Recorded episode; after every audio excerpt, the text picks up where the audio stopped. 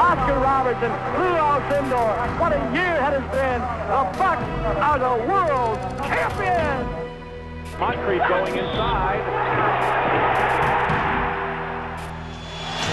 Ray Allen driving past Armstrong. The jam over McGrady. Two second. Middleton. Yes! Khris Middleton! Happy birthday, Jason Kidd. This place is up for grabs. Behind the back. Giannis Antetokounmpo. Khris. And on they watch. Holy moly! Dudley up top open. It's got a clean catch. Oh! Milwaukee wins it. play basketball and win. And win? Yeah, How many games? six. We're gonna be we're gonna win in six. Hello and welcome to episode 63 of the Win in Six podcast, the official podcast of BehindTheBuckPass.com.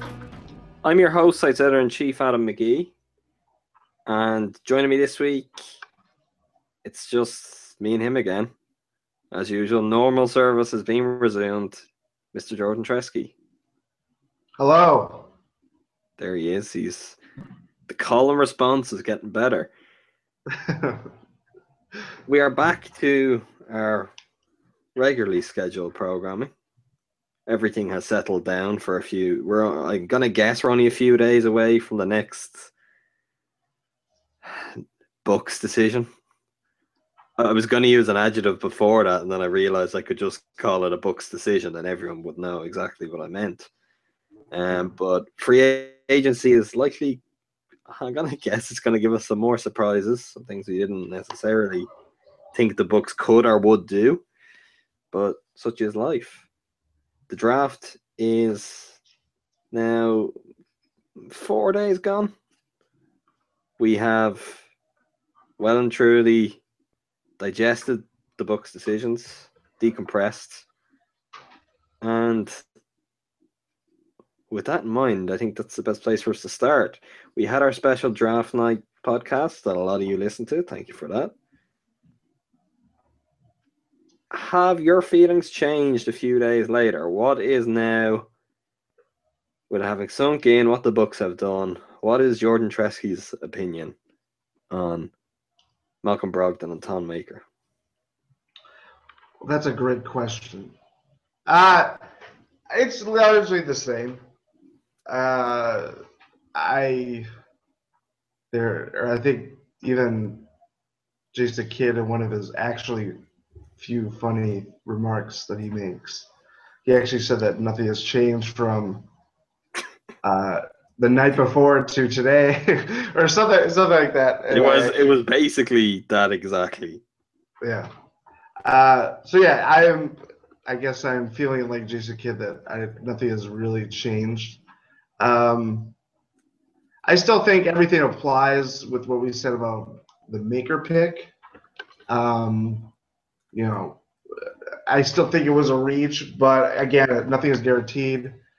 Uh, with say if they move down, are, are is he still going to be available? Obviously, we know the Nets were interested. There was reports of that being the case. That's why they wanted to move up to 20. Uh, another thwart of the Nets from the Bucks perspective, I guess. But uh,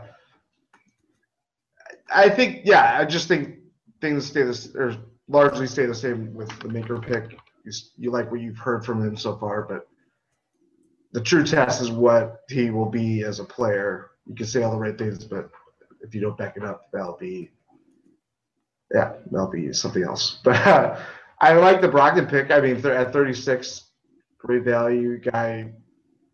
I think he's going to fit in very well. Um, he's obviously more of a, I wouldn't say defense first, but I think that's probably his best translatable skill uh, entering the NBA. Um, he is a good shooter, but I think, I mean, we saw with Rashad Vaughn, maybe that's not the greatest example, but it's the one that comes to mind recently that uh, he, you know, had his shooting troubles. So you never know how that will translate and how, you know, in a faster game with with going against athletes or you know guys more athletic and all that stuff. Uh, we'll have to see how that goes. But I'm very much in the same that I'm happy with what they did. It's definitely a gamble with more with the maker pick, but they felt that was you know the right thing to do at that position. I can't disagree with that. So So you're putting yourself in exactly the same spot as you are on Thursday night? yep, Wow. I, I think I'm happier with it now. Um by the time we recorded I wasn't unhappy on Thursday, but there was obviously a shock factor that came into the whole way the night played out. So there was an adjustment period, but I'm I don't know, I feel pretty comfortable with what they've done. I guess the, the biggest part of it is it, I'm not sure it makes a difference if Maker is a bust anyway. One of one of my least favorite things was seeing people sort of say that picking Maker at 10 sort of jeopardizes what they already have in place because that's just flat out wrong. It maybe it will turn out they could have found a better role player and that would help them now and there's big advantages to that. We've talked about that, particularly with the cap rising. You really want to hit as close to a home run as you can with these picks. But no matter who they took, I don't think if they completely sort of flamed out and it was a bust, it doesn't it doesn't make any difference in the long run. This wasn't the Bucks looking for a savior. yeah, I, I totally agree with that. I think, uh, yeah, I think regardless, say if it, if it was a player that didn't have Thon Maker's, you know, the YouTube sensation or this kind of that behind it, if I don't think it will has that same effect, or people could, you know, uh, I guess go or feel that way if it was anybody else but Maker. Maybe if, say if they drafted a guy like Wade Baldwin or Deyonta Davis, maybe who was more raw or but had. I mean, I think Davis Davis is a good one because Davis is super raw. We're Mhm. talking about him stretching the floor. But that was a real thing where he didn't do it in college. He said he wasn't allowed. His body had a long way to go. Obviously, not as much as as Maker, but ultimately he didn't have the upside that Maker had. So I think Davis is the best one to compare that in. And I don't know. I just I don't see where the negative side of it moves the needle that much either way. Of course, I mean Mhm. Paul George was a tenth overall pick. Paul Pierce was a tenth overall pick. You could find those guys, but you, you can't bank on finding those guys. When we were looking at people like Baldwin and Poeltl, it was more well they could be the fourth or fifth player in the starting lineup, best case scenario.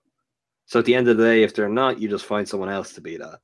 That's not necessarily as easy, but you've got to try. It's not the end of the world. Giannis, Jabari, and Middleton are still there. Even guys like hmm. John Henson, even guys, and yeah, I'm gonna say it, like Michael Carter Williams and Greg Monroe. I mean, they're still there. There's there's players who are proven basketball players there. This isn't like the Bucks were in the Sixers' shoes or the Lakers' shoes, and they went, you know what we need to do? We need to take Thon Maker. So if it turns out everyone's gonna hail this as one of the best decisions out there because it was a reach and he could be a star, and all of a sudden you could have four stars. It was it was a surprise. I think there were more obvious fits right now. We've talked in the past on how definitely, in particular, me, I lean towards fit, and there isn't the most obvious one right now for him, but he could fit in longer term, maybe at center, depending how his game develops, his body grows. We just have to see what way all of that pans out. But within that one, and Dan Larson wrote a great piece for us today on it, which is, it's I suppose it's the right sort of perspective to take what it is. Georgios Papagiannis went 13th. Yep. I mean, why we can't be upset that they didn't take Deyonta Davis when what 20 other teams felt the need to pass over him afterwards. Yep. So that wasn't quite the quite the loss maybe that we might like to make it out to be. In reality, if the Bucks wanted to go and get him, they might have been able to explore moving up, but there was no real need, obviously, on their part to do that. They were happy Maker was their guy. They got him. It could be a disaster. It could be an absolute masterstroke. We're just gonna have to wait and see. Brogdon, I, I love the Brogdon pick on the night, and that one definitely hasn't changed at all. If anything, maybe I like it even more having heard him speak. I don't think even ha- having watched lots of footage on him, having read lots before the draft, I don't think I'd actually seen an interview with him, and that was definitely something that I guess added to the whole to his character, to what he's going to bring when I saw that press conference. And it, that was for both guys, but for t- particularly for Brogdon, it was sort of weird how mature he was. Let's move on to that And- part a slightly. and go on. and how weirdly similar his voice is to Rick Fox. I have to say it. Sounds like Rick Fox. Uh, I don't know. I'm not sure on that one. We'll do a we'll do a voice test. I couldn't pin down his voice. I well, the one thing I did feel, and maybe it was just his demeanor. I said this to Ty at the time, and funnily enough, he came back to me then straight away saying this was his nickname in college. But there's something really presidential. Yeah, seemingly Brogdon's nickname with, from his teammates was President, um, because that's that's how he carried himself. But I, I just thought there was something really presidential about the way he delivered everything, the way like the intonation in his voice, the way he emphasized things reminded me of Obama. Yeah, That's- very diplomatic. Yeah, it was. It's just it's so strange. I think we'll get on to um, discussing age in a moment. We, we really we might be on the wrong guy. There's a good chance Brogdon's like 48, judging by his astonishing maturity. My fellow barker. I, I hope. Wow. Um, what were your impressions from the press conferences? So whether it was Hammond or Kidd, their thoughts on it, to then what you heard from Brogdon and Maker. Is there anything that stood out to you, or what was your overall impression coming away from them? well, I, I, this is not to steal my own point when I wrote uh, about it the other day, but I felt like when you watch them, you know, they're very different. How they came to the NBA was so vastly different. I mean, it's like polar ends of the spectrum. Um, well, again, never mind. I was going to make a bad joke, but we will save that for later. Um, but how they talked about what they want to bring to a team like the Bucks, or you know how they want to approach or you know fit in with them. Uh, I felt like it was they were saying the same thing. They were you know speaking the same like, like message. Uh, you know, just trying to work hard, let my play do the talking. You know, fitting in with all the young players that you know work hard. We've seen with you know Jabari, Giannis, Khris Middleton. Khris Middleton today actually there was a great part of his uh, basketball without borders. There was a great I think it was a I believe it was an article that he had some hand in writing just about you know working hard and then when you when you want to work harder or work harder and then work harder again or something like that something like that. I messed up the message. But uh i just felt like they were you know incredibly driven guys and we it seemed you know glom on about maker just because he is so mysterious but i felt like they were very relatable in that sense that these guys want to make an impact from day one even though they're still rookies and it's how that's a very challenging thing to do And uh, I suppose it's it's interesting because you said they come from such different backgrounds and their journey has been so different. But what struck me was just how natural all of the media side of it was. Like that, it's one of the biggest moments of their lives, and generally for rookies, that's a really daunting thing. Like this isn't this isn't a knock against them, but I'm sure you remember, and a lot of you listening will remember back to say Rashad Vaughn last year. And even still, I mean, if you put a microphone in Rashad Vaughn's face, anything can sort of happen. He's a little bit nervous, and he you have a feeling he could just sort of blurt something out at any moment. Both of these guys were the complete opposite of that. They were so sort of so at ease and polished that they were able to get the message they wanted to get across across. And in Maker's case in particular, that was really important because I think there was a need for him to sort of reassure everyone if he'd had this horribly bizarre press conference where he was up there sort of I don't know, mumbling to himself or you know what I mean? It wouldn't have done any favors for the whole. What have the Bucks done taking t- taking him a ten overall? But the fact that he was able to go up there, speak like someone, not setting up jokes here, but who's been a professional for a long time, Oh. and just say all the right things. And I don't know if you agree on this, but there's that's something that you get very tired of with not just basketball players NBA players, but all athletes. You get these sort of canned answers where they're saying the right things. Mhm. Neither of what those two guys were saying felt that way. They just happened to be saying the right things. Like Maker's whole his whole the whole, all the stuff about his work ethic. It wasn't just him giving out these empty words where he's talking about the, there was the story that seemed to go all around the internet of him doing like a second workout the day he came into Milwaukee. He had that there to back it up, and every sort of quote, uh, even um, sure a lot of you have seen, he did an interview with Jonathan Givony of Draft Express before the draft, and then he was talking about as soon as he gets drafted, his priority is to get an apartment a couple of minutes away from the practice facility and just be able to train as often as possible to really put in the work. So all the messages he's given sort of throughout the process of him getting drafted, they came through again as interviews and they were really everything the Bucks wanted to hear. I wrote a piece on I'm curious to get your your thoughts on this. I felt like the Bucks might have found their new identity that night. Where last year, I don't know how many times we would have had articles about the Bucks don't have an identity or what their identity is, or how many times we talked about it on podcasts, seen as the whole defensive side of the game completely deserted them. I think they figured it out. And when I wrote about this, there was a few things I sort of that stood out for me. And one we talked about at the time was Jabari's exit interview. Um, after the, the morning after they lost to the Pacers, final game of the season, where he was talking about he wasn't sure what his other what his fellow teammates were going to do, but he was going to put in work, and if he was to outwork some people, well, so be it.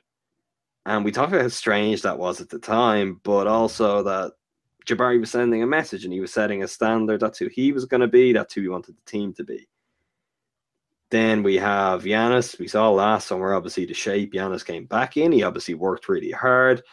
But then, even Jason Kidd said last week he was happy for him to go to the Olympics or to go to Olympic qualifying because he's already worked really hard this summer. And just all of a sudden, I feel like work is a word that's coming to the fore.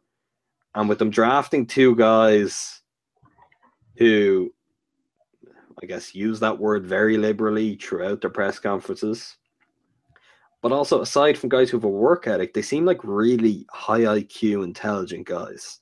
Obviously, in Brogdon's case, that's not even up for debate. He's got a master's in public policy, but that feels like a shift.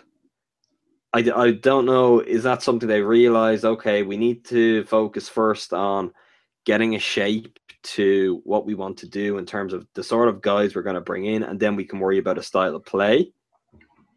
Am I reading too much into that? I guess we'll find out once free agency opens and we see some of their their signings then. But is there a chance that they've realized the younger guys want the tone set this way? That has to be our direction, and everything else can be built around that. Um, I don't think you're reading too much into it. I think it's, I think the bigger test will be free agency, and we've already heard reports about some of the guys that they may or may not be targeting. But it's a good tone setter. It's a kind of like just like a, uh, maybe like a flare of like, no, that's a bad. Well, Flare's, was a, Flare's a pretty big signal. Yeah, flare's a pretty big signal. Maybe it's like a It's a ray of light. It's a ray of a ray of light, or it's like one of those big flashlights that you just press for like a second and they beam to like you know sky. Uh, anyway, um, I think I think it, it's definitely a byproduct of what the kind of or the kind of season that they went through. You know, even with Kidd, I remember you know we probably talked about this before the season started, and as the season went on, Kidd and Hammond kind of downplayed what kind of season you know expectations. It, just because you know they had a season winning, that doesn't mean that it's guaranteed for next year. Um, and obviously, it was not. But I think even with their tempered expectations, I still think they they couldn't help but feel disappointed about how the season ended, and not just the wins itself, but with how everything, you know, the injuries did not help for sure, but there was other circumstances that just fell by the wayside. You know, Michael Carter Williams, Greg Monroe, obviously, um, you know, not getting the.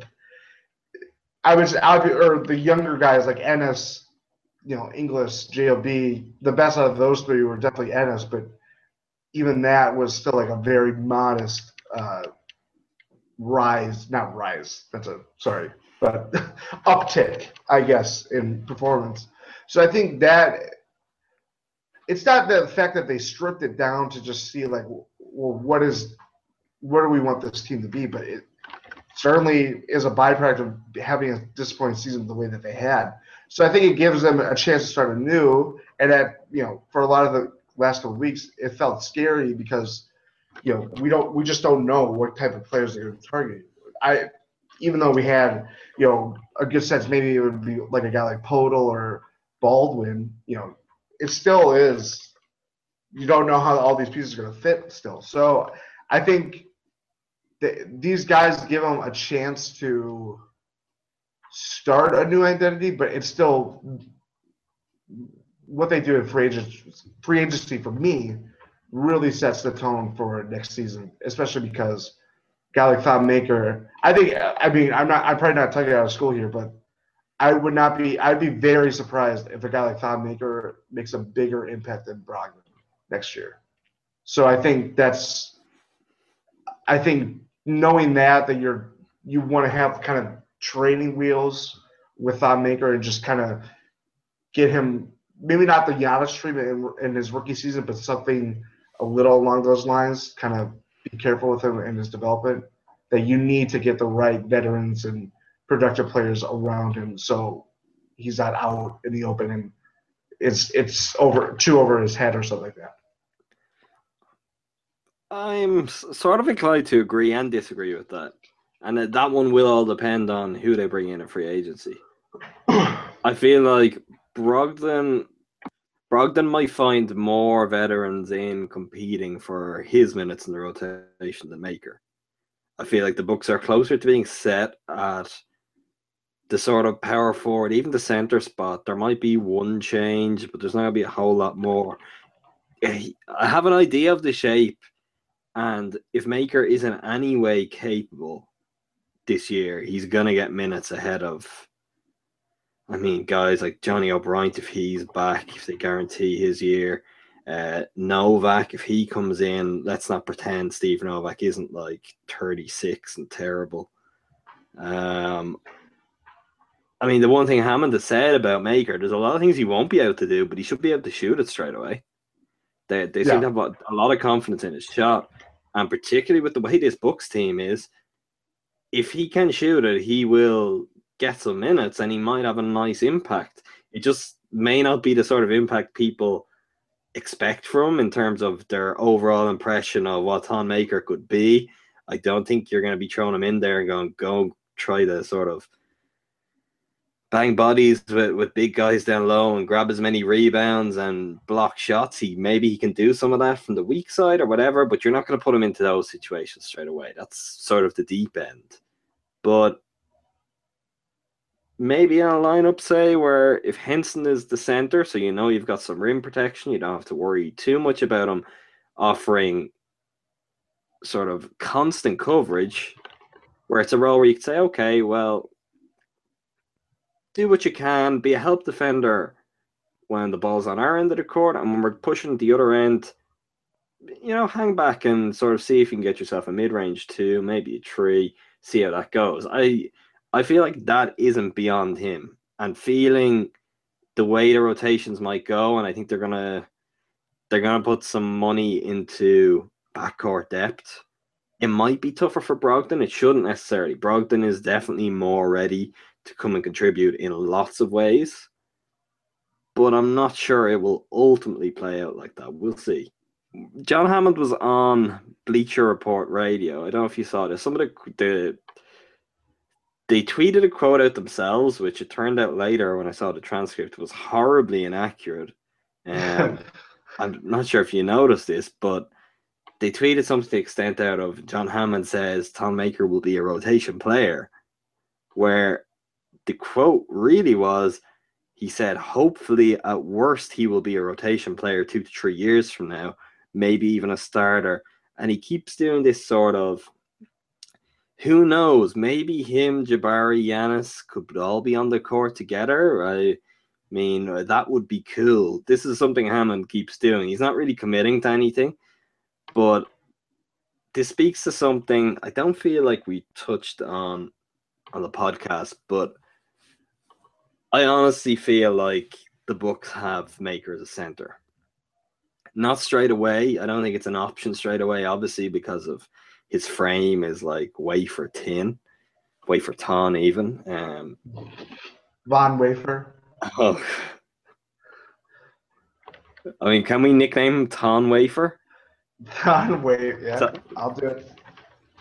Uh, Jordan, Jordan will nickname anybody anything, really. Exactly. YMCA. Andrew Nicholson, I think. yes. That's uh, never mind. I was actually yeah. We should do a test during the off season when it's like a dead week. The, just, de- the death sort of. That might be the dead of the podcast as well, but in the, the deadest part of the off season, what you want to you call out nicknames and I have to guess and see if I remember. or we just do like uh, first one to ten or something. I don't know. I don't I don't know if I could beat you on nicknames. That's, that's how you spend your days. yep. longer term, do you feel the Bucks are sort of hoping and penciling Maker in as if he could be the center? My theory on this is when we see some of the rumors, um, whether it's Noah, who we'll talk about in a minute, even dating back further, when they're thinking about a guy like Dwight Howard, at the moment they have a bit of cap space. I wouldn't be surprised if this summer they try to hook in a pretty sort of big name, reputable, sort of solid, proven NBA big man. Pay him very good money and see if they can get a two or three year style deal. With the hope mm-hmm. then, So you being like a a Greg Monroe type deal for a big man? exactly like a Greg Monroe deal. Exactly. If they could do that sort of deal with someone proven, it would probably be a little bit more expensive this year. But if they could do that sort of deal with someone proven, exactly that type of deal.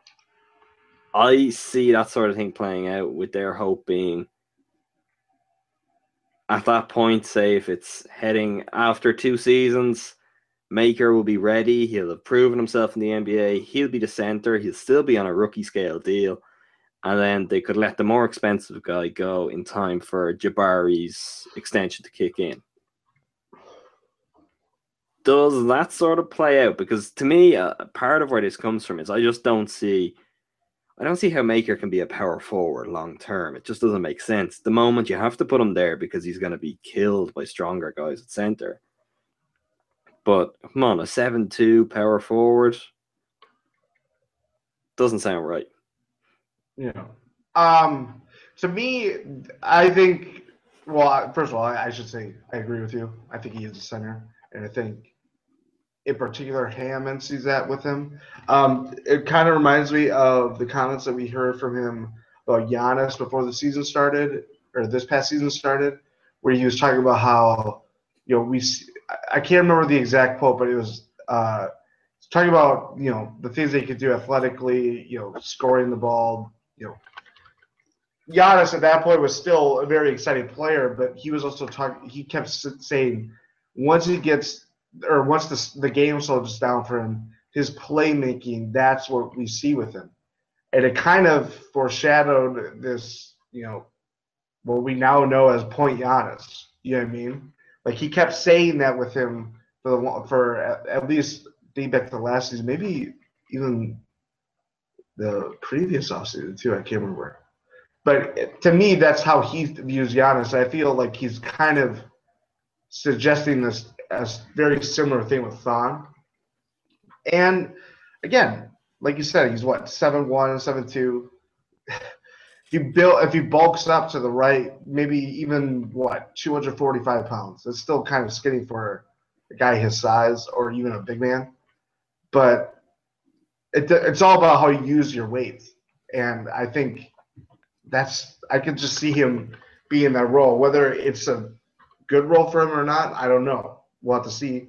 But I think I don't. I have no doubts that he's not, or that he won't be a center eventually. So The other thing, and just when you say that there about how you use your your size, obviously in the day since the draft, I've been doing a lot of reading, a lot of research on Maker and his background. And one one thing that I found particularly interesting, um, nothing to do with his age. Don't look so alarmed, Jordan. But he, I guess, he descends from one of a number of Sudanese tribes. There are sort of four to five dominant tribes in Sudan, now South Sudan, obviously the, the part of the country that Maker's from. But the tribe that Thon Maker descends from is called the Dinka tribe. And what they're known for is their exceptional height. I want to say average height for men is six four, for women is six two. wow, But one of their characteristics is they're noted for these really sort of slim frames, but exceptional strength for for these slim frames. And I found that really interesting because we're all looking at him and going, "Oh, he's he's he's not strong enough, or he only weighs this amount." He might not ever be able to bulk up in a traditional way that we see a lot of sort of a lot of American guys, a lot of European guys build up because genetically he comes from a very different background. His his makeup of his body is so different. Like he, he just he doesn't look like a lot of these other guys. He doesn't look like Giannis in terms Yeah. of growing. Giannis was super skinny, was super long. It's a different thing. I tweeted about this during the press conference from the site's account, but Maker's shoulders are so broad that you feel like he can fill in. You feel like he, he can really bulk up to that point. But at the same time, I don't know if sh- his shoulders so broad or if it's that his head is so thin. And that sounds ridiculous, but once again, that's another characteristic that seemingly the Dinka people have. So he's so different to a lot of what we've seen in the NBA and a lot of what we've seen with the Bucks that it's just hard to go and grab at these comparisons. And it makes me curious. Like he talks about, he spent the past two years. He said he's put up 20, 27 pounds in Canada in the past two years, which is a lot of weight. Um, Mhm. You'd hope you put up more, but he was he even made a joke during the press conference that he sort of he's still trying to eat as much as he can. He's still trying to get bigger. That might just not happen, but it doesn't necessarily mean that he won't be strong. There are traits there that are a little bit different, and I guess that describes him in every way. He's a little bit different, and we're gonna have to wait and see and see how it develops. But there's a whole there's sort of there's a whole angle to this, which is just it's so unusual and so stark in contrast to most of what we know in terms of NBA players. Like you just you can't assess Thon Maker like you can any other player in that draft. And that's what makes it so hard to accept the Bucks picking him at 10. And for me, at, at the same time, now that things have settled, it makes it so difficult for me to say he's the wrong pick or the right pick because we just really don't have a read on it. Mm-hmm. There are two other guys, South Sudanese guys of the same sort of heritage, the same sort of genetics in the NBA as, or who have been the NBA as Maker. And one is Luol Deng, also from South Sudan. I guess Deng is he is long. He sort of has a pretty slim frame, but he did fill out. Still, all in all, he looks a little bit more like your traditional NBA athlete. The other guy, I'm sure you you know this. I don't know if everyone else is, knows the other South Sudanese who has played in the NBA. Mm, it's not Ibaka, is it? No, it's Manute Bol. Oh my, yeah. Duh. So, Wow. like, I think that's something which you're looking at a guy, Manute Bol, in his rookie season, averaged five blocks per game. And it's like he was he was seven seven, so he was Yeah. he had a little bit of an advantage in that sense. But once again, for any of you who aren't familiar with him, go and look at pictures of Manute Bol. There's a, I'm looking at a great picture of him here when he's a Washington Bullet. If you if you Google Manute Bol, it's on the first page. You'll find it. His legs literally look like twigs. They look like they could snap. And this is a guy who not only paved a career for himself in the NBA, but did so very effectively, and at a time where the physical center was everything. I mean, there was no Draymond Greens playing at center. You didn't have that luxury where you're going to have sort of a fair sort of strength matchup, even if you're that slight. So there's something very different just about Maker's body type, and that comes in his athleticism, but it's also his build. And I think that's going to be something fascinating. I wouldn't be surprised if when he first gets there straight away, we're going, wow, he's he actually seems stronger than we thought. Or if it is a couple of years, we go, he's still really slim, but all of a sudden he's sort of holding his own down there. It just wouldn't surprise me. I think it's something different, and that's hard to process. But I mean, the Bucks have Giannis was different in his own way. We've all adjusted to that now, and that's worked out really well. If Maker can be comparably different, not in the same way as Giannis, let's not do that, people. We've already been over that one. But if he can sort of play to his own style, like Giannis has done, working away on building his body as best as he can for the NBA, but also sort of embracing the physical gifts he has, who knows what we'll what we'll see come out of it. Before we move on from the draft and before we move on from Thon Maker, we I think we very briefly addressed this on on Thursday night, but it, it became it's become so much bigger since then that we need to do it again. And this is Thon Maker's age. At this point, I'm sure most of you who've seen or made jokes about Thon Maker being anything from 21, 22, 23 to maybe 33. Um, Thon Maker age jokes are they're pretty hot at the moment. They're everywhere. You can't turn around without seeing them. And um, we have all of the world's best private investigators, the ones who live on Reddit, of course, um, home to all the great minds in, on the planet. They have unearthed all of this evidence of Thon Maker in graduating high school years earlier, suggesting he's 23. I'm pretty comfortable going on record now with. I've already tweeted about this a few days ago. I think Jordan backs me up. Right now, there is nothing. There's nothing that feels out of the ordinary or that is sort of definitive in a way where we go, there's definitely a big problem here. Something is wrong.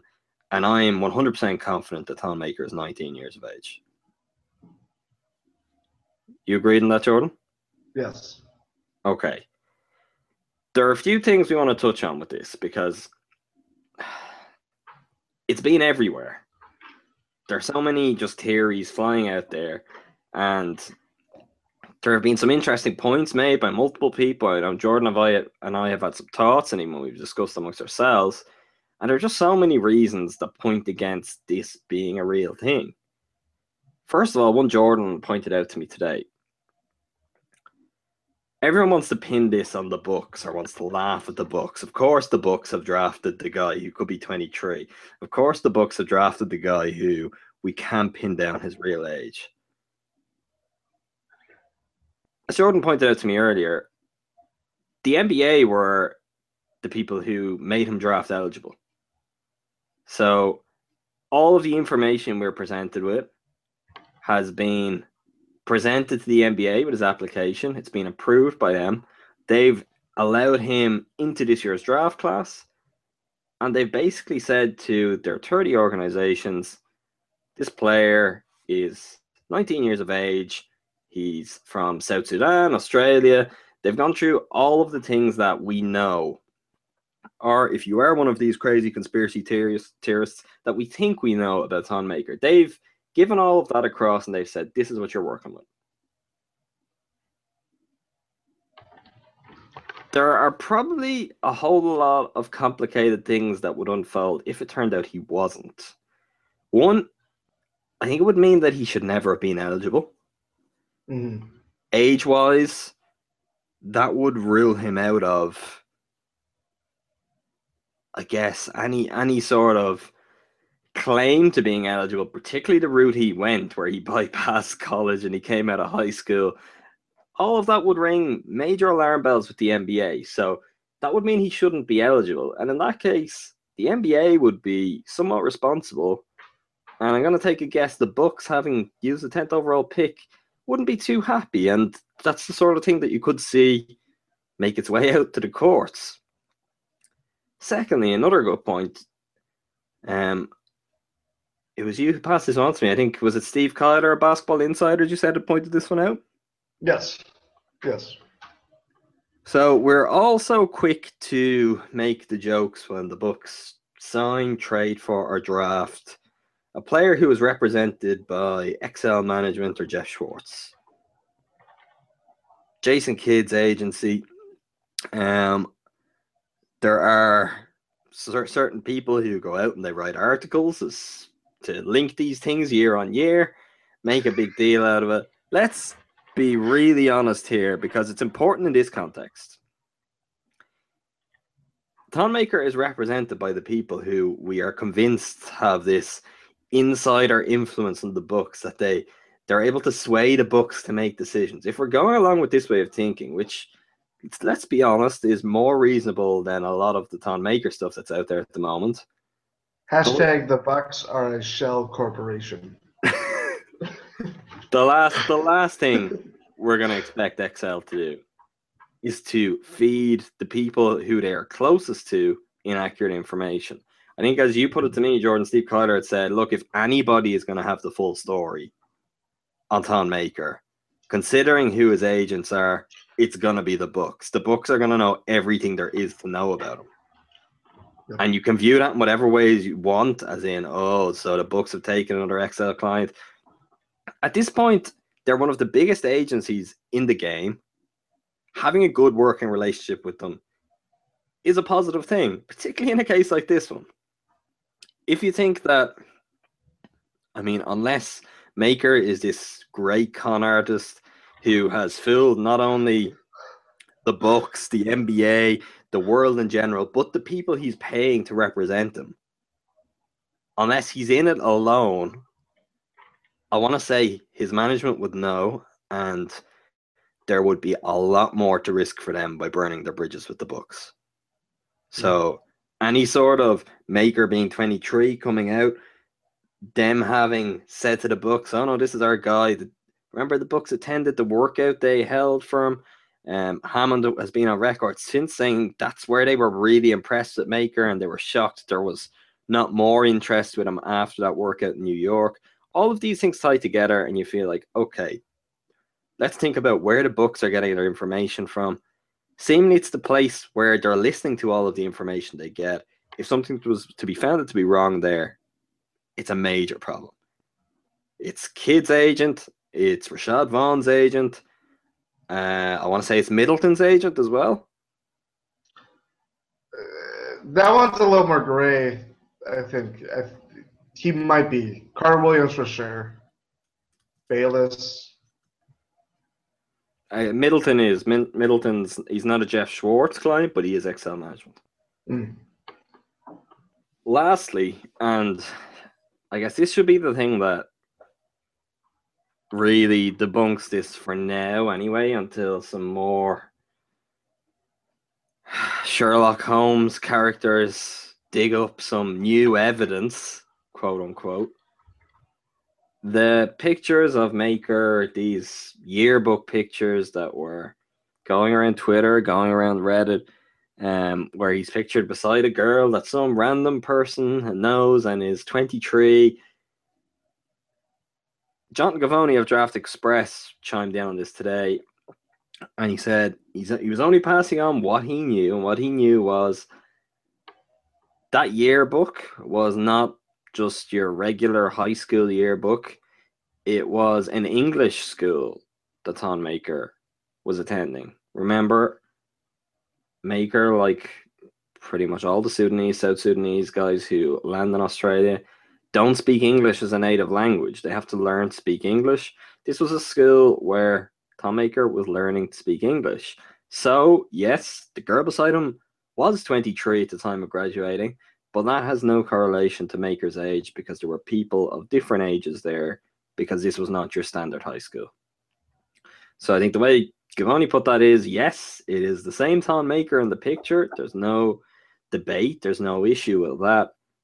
But everyone's just jumping to assumptions that this is a yearbook. This is like the yearbook that I have pictures in. So this must mean, you know I mean? We're getting two plus two equals five here. Mhm. And I don't know, maybe maybe it's because I'm I don't know, I think this is bizarre to a lot of a lot of people. I think you find it bizarre, Jordan. You are American, that's where you've lived your entire life. For me, I find bizarre because I'm like, just things aren't as black and white as everyone wants to seem to make it. I, at different stages, I would have went to school with people and African African immigrants in particular, who would have been different ages, and for that sort of reason, you would have some people who they might be older and they were in a younger class because they didn't speak English as well. You have others who then had more education and they were put ahead. Like anyone who moves from one country to another, the education system is different. So if they're assessed based on where their level is, there's no reason to say they wouldn't be placed in a different range when they end up in a different country. This is something that sort of, I don't know, maybe it's because through my time going to school through various levels here, there were a lot of different nationalities coming into Ireland, and I had this experience. But when it's not just sort of all the local kids from the neighborhood, this can happen. This is they have to sort of make a judgment. You can't put the guy who is 10 years old and doesn't speak any English into a class with other 10 year olds who have a certain range of abilities and a certain range of tasks to work off of.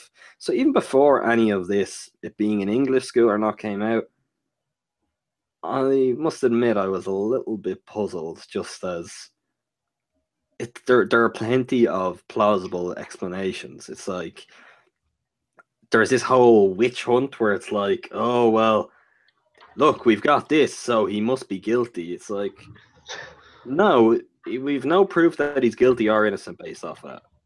There's there's nothing definitive at all. So it's like it just it, it is what it is. And this quote, I don't know if you noticed, um, it went around a lot over the weekend again. It was to me, it was the quote he gave in his interview immediately after the draft with NBA TV, where he was asked about it.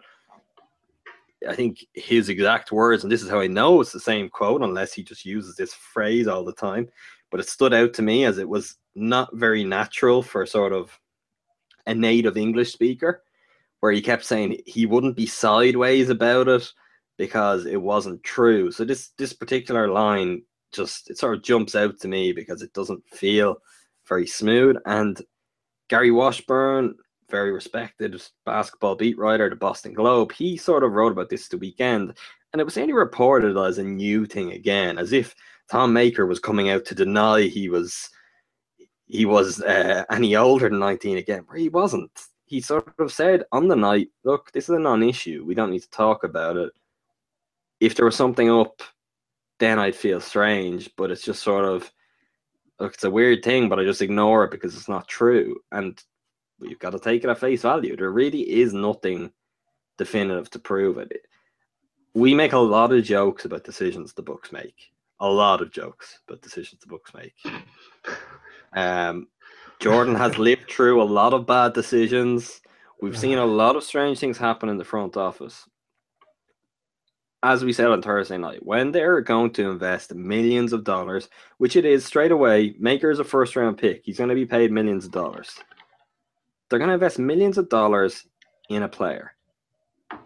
Do you really not think the Bucks did a bit of digging and found out his age? Because this isn't something that just sort of appeared. They would have heard these whispers a few months back as well. So Yeah. when that comes up, if there was any doubt, I feel like they would have dug in, find out, found out about it. We're not even talking about this as just a basketball organization. Remember, sort of the level of business the ownership is at, and as we know, they are very involved in all basketball decisions. They were in the war room on that night when the pick was made. I don't know if you noticed that. Um, Edens was definitely there. I don't know if I saw Lasry, but there was there was an ownership. was there.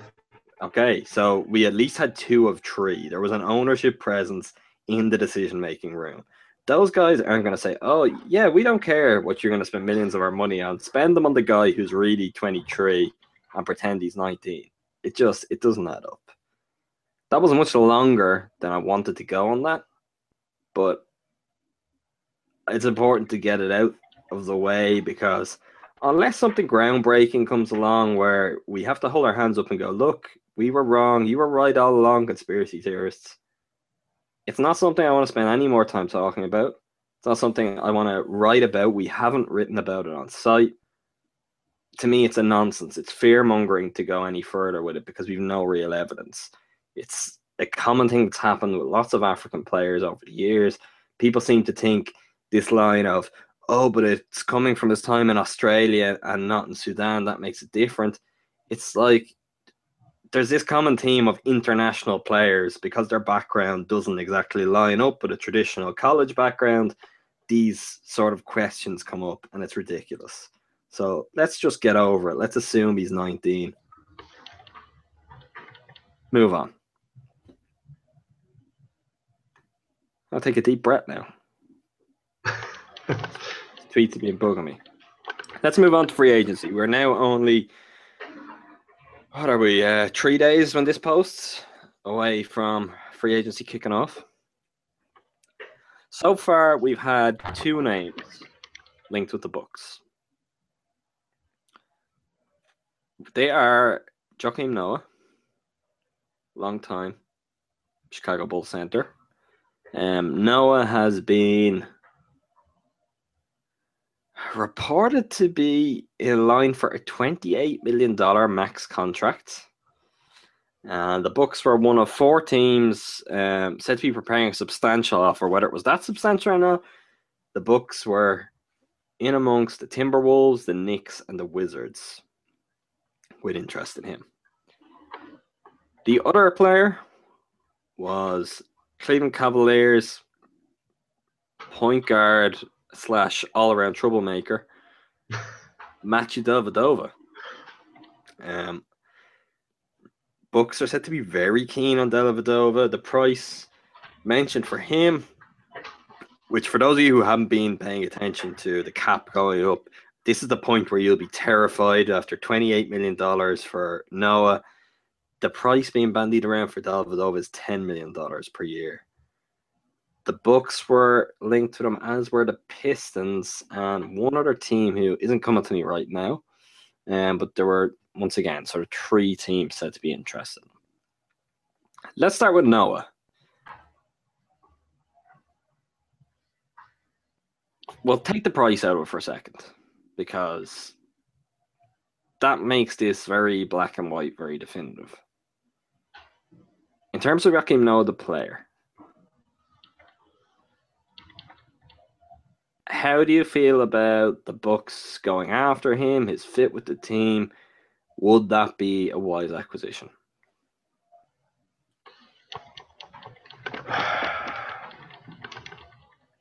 I would say yes, but there's a big but here. Um, I think I I, hmm, I I don't. I'm so unsure what kind of player he will be, and obviously, if you know, that's a lot very concerning to a lot of people. He's 31. He has a long list of injuries. Uh, I mean, you know, he's played a lot of minutes too. Obviously, that contribute to his injuries under, you know, under Thibodeau and all that stuff. But in a very defined role, and say he plays 28 minutes a night or something like that, which probably have to do because of, you know, having guys like Henson, uh, you know, we'll see Monroe, but we also know the chat, you know, rumors around him. Um, I think he could work in a very defined role for the Bucks. He clearly he's a veteran. He's defensive mind first. Uh, offensively, that's a little bit different. I mean, we know about the playmaking, the playmaker that he is, but he obviously doesn't really space the floor.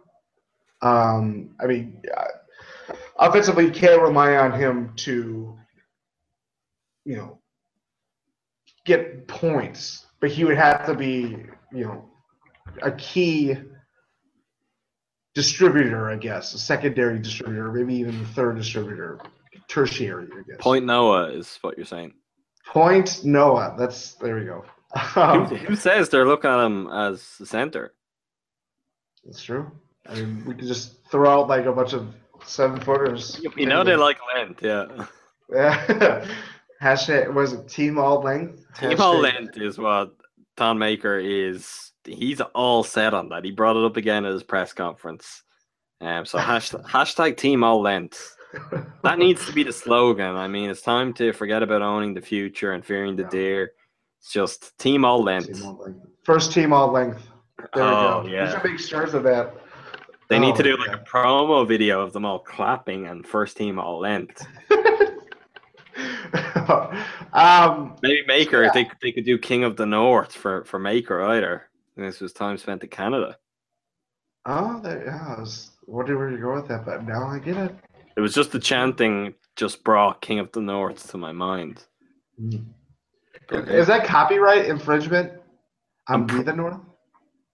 I don't think you can copyright King of the North. If if Game Game of Thrones would own that, if you could, but I don't think you can. Yeah. I, I mean, if you were the king in some northern country, you would be the king of the north. So I don't think you can do that. But yeah, I'm all down for Thon Maker being king of the north either. If we're talking nicknames here. We'll do that.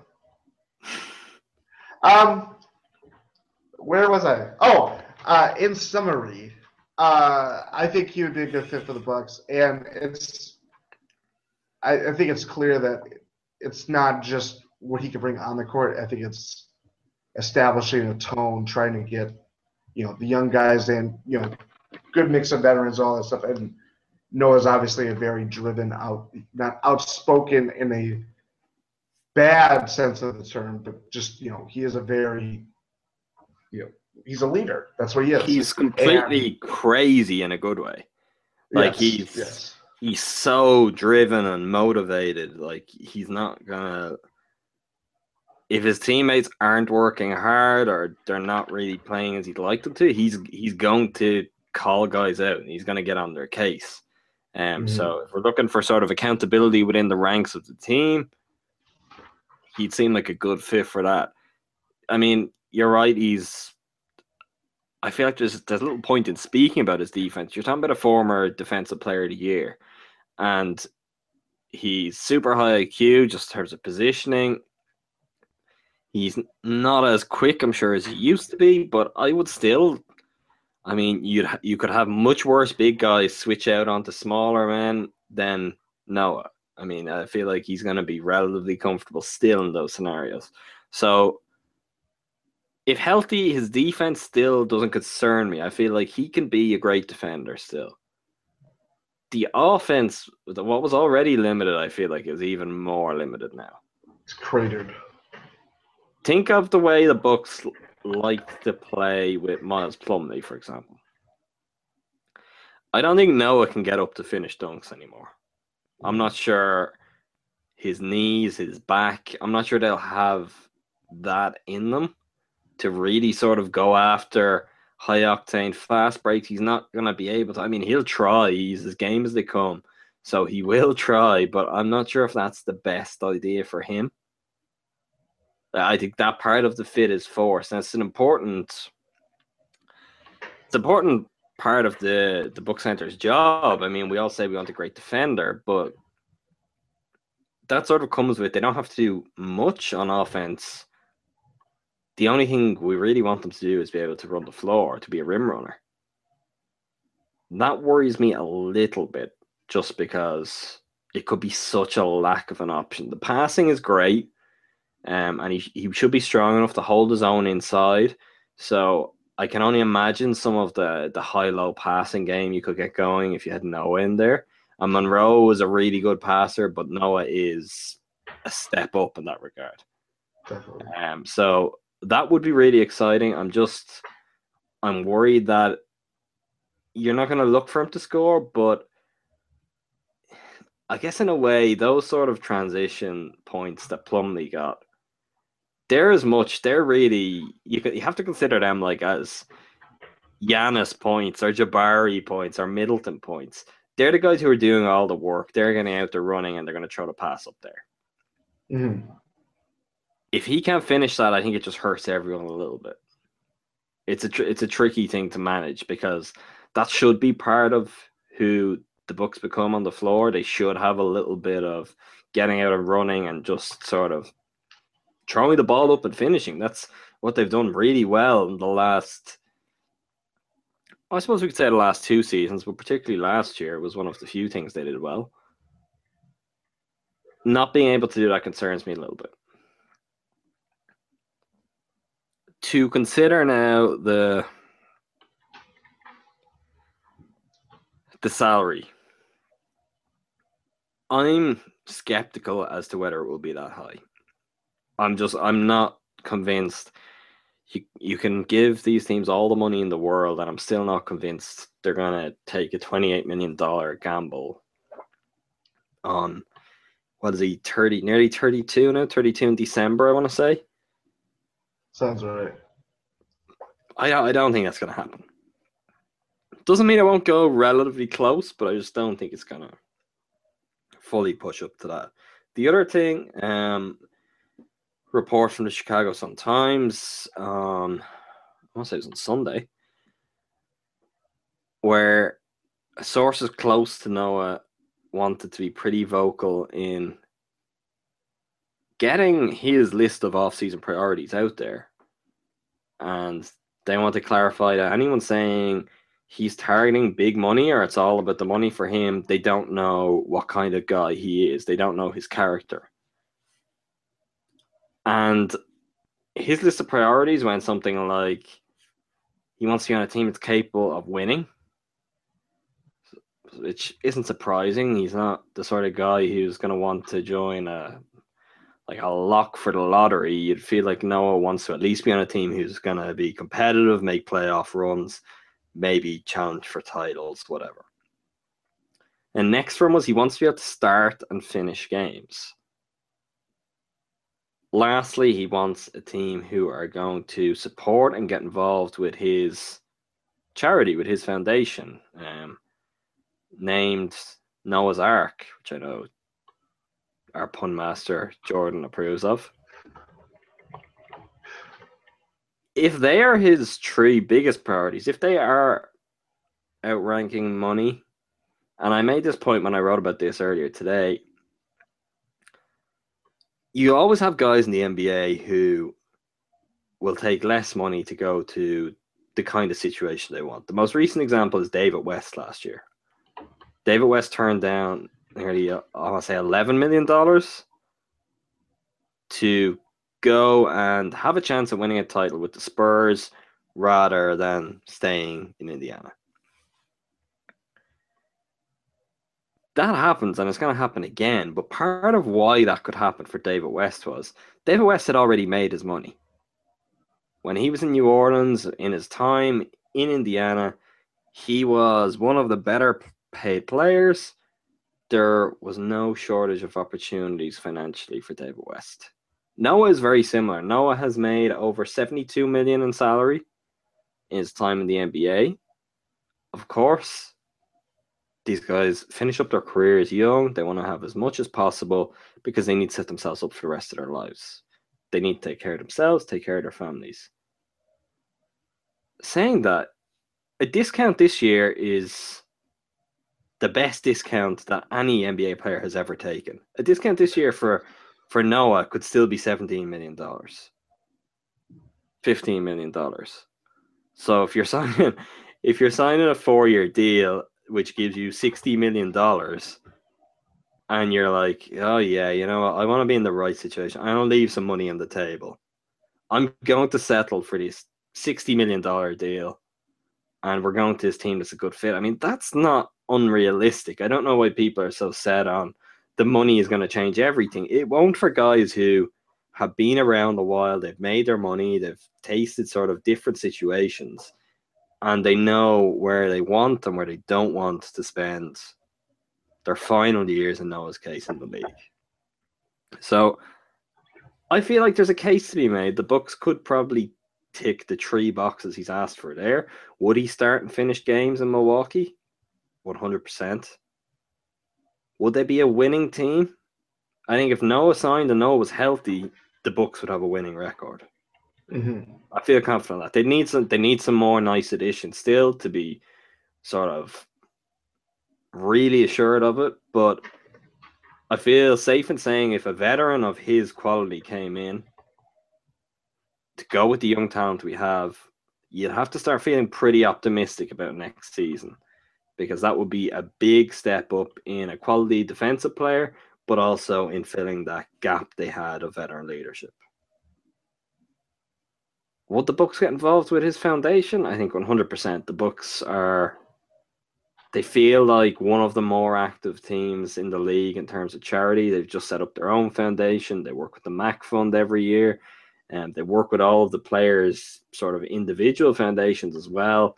I want to say every home game don't they like bring local kids to the games or each each player sort of brings kids from one school and things they have all sorts of charitable work that they involve themselves in. I don't see that as an issue. What it boils down to me for then is the length of the contract. We touched on this earlier when i was talking about what maybe long-term expectations for Maker are. If you're the Bucks, do you overpay maybe what some of the market, assuming the market isn't at 28 million, obviously, but would you pay Noah quite a lot for say two years? Or would you lock into a four year deal on him where you're paying him maybe 17 million a year? I would probably I think my offer to him would be. I think the highest I would go would be 20 million uh, spread over three years.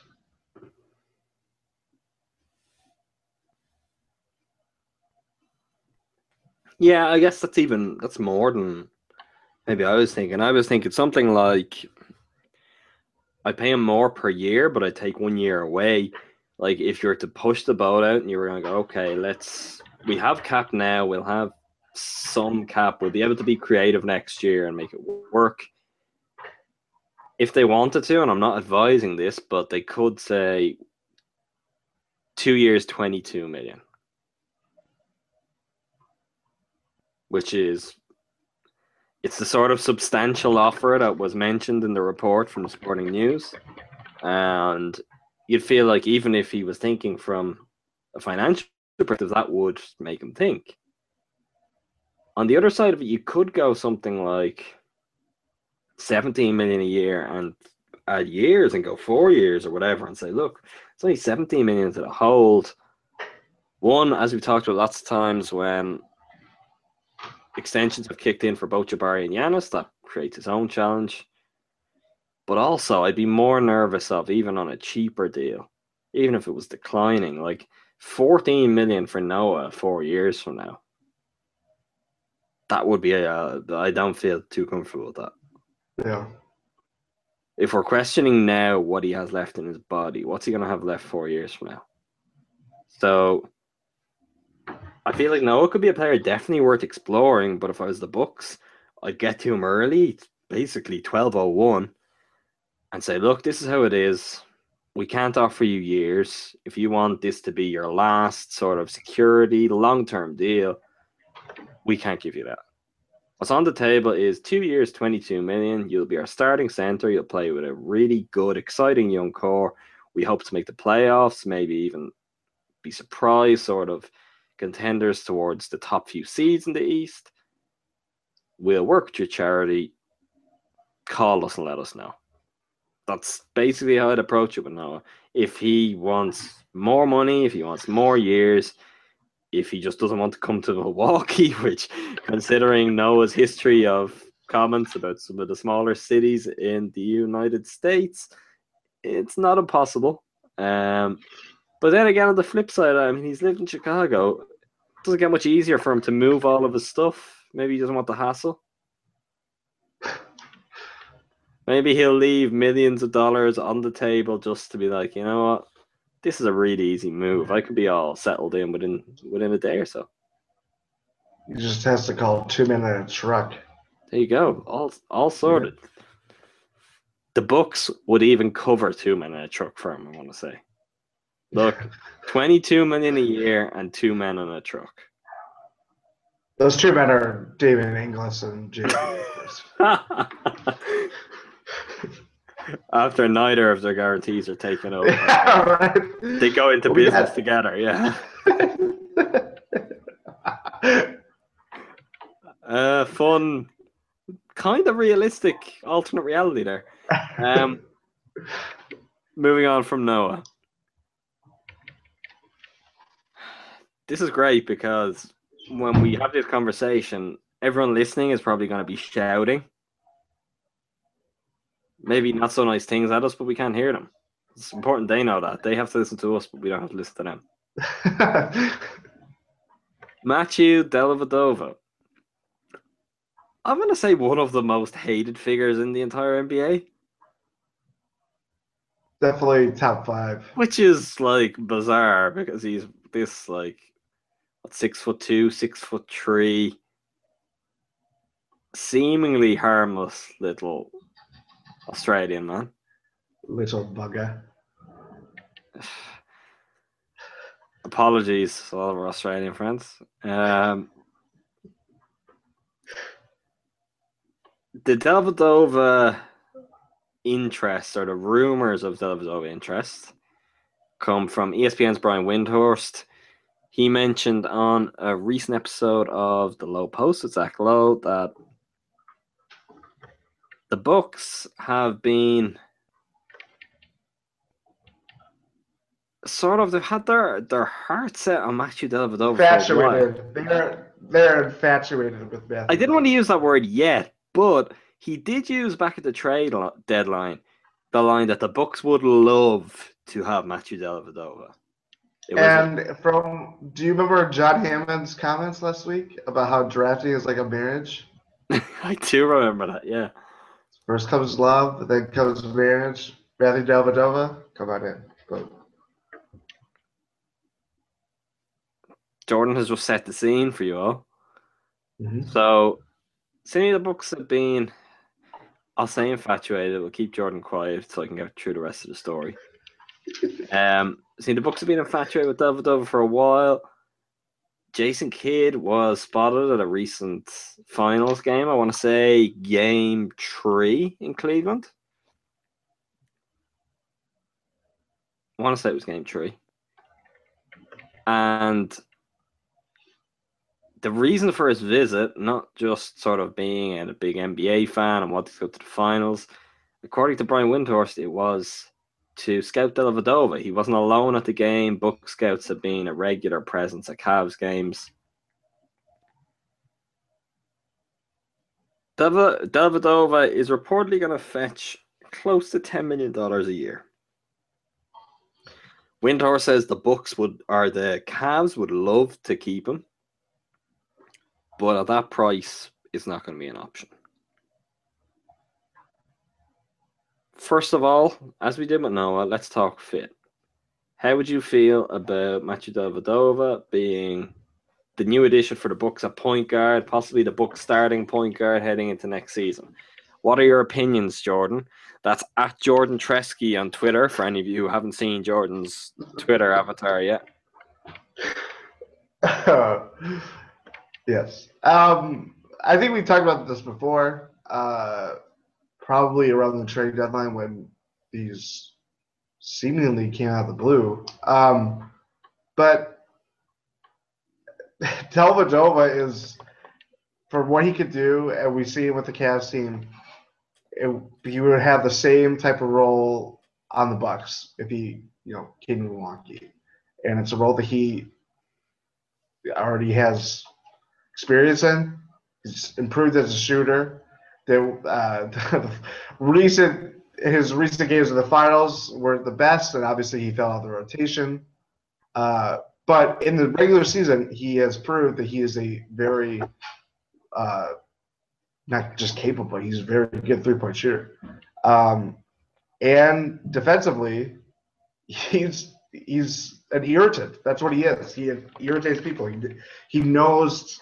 I know the thing with him, and it clearly, you know, rubs people the wrong way, but it's he just knows it's it's because I remember like what was it last year when he rose through the playoffs and obviously got into the incidents that he did, but it was he everybody kept talking about how he has this workman-like skill because he had to fight his way through, you know, make it to the NBA in the first place, and then trying to get into the rotation, and then you know, obviously where it came from. But that's his role. That's what he knows how to do. Uh, he's only this is what was his third year, maybe. So he's still relatively young. You never know. I'm not saying he's gonna become this top ten point guard or anything like that, but he just plays within his role and that's what he do what he could do for the Bucks. Um, big fit. It makes a lot of sense. It just makes a lot of sense to me. I mean, everyone who hates this idea, you need to go and have a look at free agent point guards this year. Yes. Uh, because no one fits better than Dellavedova. That might be unfortunate, but that's reality. There are other ways too, though, because even if he ends up costing ten million, which is it's a lot for Matthew Dellavedova. Just think of all the Corona he could buy and Hawaiian shirts. But even at ten million, that's cheap when you're only a lot of the other guys who would fit. And this isn't going to be a position where the Bucks can cough up tons of money. It's just not the way their roster is set up. It's not the way they have to manage their salary cap considering the positions where their most talented players play. Delly really does everything the Bucks need. Literally everything. Jordan's right. Um, he has gone through the whole point forward. He has played with LeBron James and played really well. I find the not just with Delly, I think with Harrison Barnes too. This whole thing of like Barnes was, I suppose, a bit more extended, so maybe it's not as bad. But people sort of knocking Dellavedova, going, "Why? Look how bad he was in those two games. Why would you want him?" I mean, if the Bucks got to the finals and had him matching up against Steph Curry, and he was made to look really bad in the finals against Steph Curry, I think we'd all deal with that. We'd all say, "Okay, he is not one of the best point guards in the league." God damn it, we got all the way to the finals and we got found out. That's not that's not the worst thing in the world to happen. That wasn't an issue throughout the whole regular season though. It really wasn't something that people were calling him a liability or anything, and he played a really big role throughout the season. And also, people have to think back on this. If he comes to the Bucks, potential, I guess, more chances are he's going to be the starter, and he's had close to experience of that because Kyrie Irving has had pretty significant injuries in his time there. So he's had spells where he has had to play in that role nearly. Mm. He'll be able to handle the ball, he'll be able to create. You just don't want to make him do it that often because he's not the most accomplished. That's fine. That's going to be Giannis' job. But as a secondary ball handler, he'd be fine. Jordan's right. He can shoot. He's an improved shooter. He will knock down open jump shots. I'm actually not sure if his defense is good or if he's just so pesky that he's always in the way. If you know what I mean, I don't. I can't look at his defense and say like he's technically a good defender, but he just gets the results he needs on defense because he's that tenacious. And it He's doesn't make- like, sorry to cut you off. but No, you're okay. It's like he's like a good point of attack defender. You know what I mean? Like point guards, obviously, they're. I'll, I'll give you another another guy actually, uh, someone who I know quite well, uh, but who does a very similar sort of thing to Dellavedova is Dennis Schroeder. Yeah. Schroeder is obviously a much more talented offensive player. It's funny we're mentioning Schroeder because he's someone a lot of Bucks fans talked about earlier in the season. They'd like the idea of. Um, they're almost identical in terms of their attitude, except Delly doesn't come with the same ego. Um, but in terms of their on-court approach, is near identical. They'll both pick up the opposing ball handler the full length of the floor every single play. There will be not one play off, and it's with both of those guys. It's shown that's such a silly little detail. Like if your guys have the stamina to be able to do that, just to pick up the full length of the court every single time. Don't let a guy just carry it over half court at leisure and then make whatever decisions he chooses. If you do that every time over the course of 48 minutes, that grates on people to the point where they get really frustrated. They make terrible decisions. It's such a minor thing, but it works. Dellavedova will do that. Comp- continuing the Schroeder comparison, he's a better shooter. He's not going to create quite as well, but he's a better shooter. So that's a guy a lot of people wanted. You know, there's sort of the pros and cons of that one. Um, in terms of what the Bucks are looking to deal with, Delly isn't that bad. I understand why everyone hates him, but I don't get why people can't get past that and just sort of see the fit. And particularly when we look at other options out there, like who, who are the Bucks going to really at this point? Who are they going to get? Who is the starting point guard? Because in free agency, there's not a ton of options. I, I genuinely, I think he is the best one that's realistic. Mike Conley is not an option, people. That sort of thing is gone. That talk has died down for most fans, thankfully, but not an option. George Hill um, was available via trade, but he has been traded. So the Jazz aren't going to trade him. He's exactly the point guard they needed. Um, Jeff Teague has been traded as part of that deal. It's not going to be him. Like I don't know all these sort of targets. I don't know who's left even in trades that you feel confident the Bucks will go after and they'll be the right type of fit. It's getting really, really thin on the ground. Yeah. I mean, if you really want to see what the point guard or you know class is like in this free agency, just listen to what when we went through all the positions, and it's it gets dire very fast. Let me go through a list of some of the. I, I have a list of free agent options. Um, we'll put Mike Conley at the top, and Mike Conley isn't going to happen. We get to other point guards that maybe the Bucks could consider, and this is your your free agents you're picking from: Dellavedova, Jordan Clarkson, Deron Williams, Jeremy Lin, Langston Galloway, Mario Chalmers, Seth Curry, Ty Lawson. And for those of you who really, really have lost your grip on reality, Brandon Jennings. Let's let's do it all over again. Let's bring Brandon Jennings back. That's but that's what you're picking from this summer. Outside of Dellavedova, I think my next favorite is Deron Williams. Yeah. Maybe Jeremy Lin. Yeah. Langston Galloway I like, but that's I don't think anyone's gonna people will feel more comfortable with Dellavedova if he has to play starters minutes than Galloway straight off. Mhm. Uh, Seth Curry comes up all the time. He showed tenacious defense, whatever he can shoot. I if he's not the starter, he's further away from that. He hasn't been. Dellavedova is like tried and tested on a legitimately great team. He hasn't had three good months with the Sacramento Kings. It's really pretty grim, and he's one of the best options there is. And he should fit in the price range, even if he goes up to the higher end of what he's likely to command. He should be at a price that's appealing to the Bucks, works with everything else they have in place.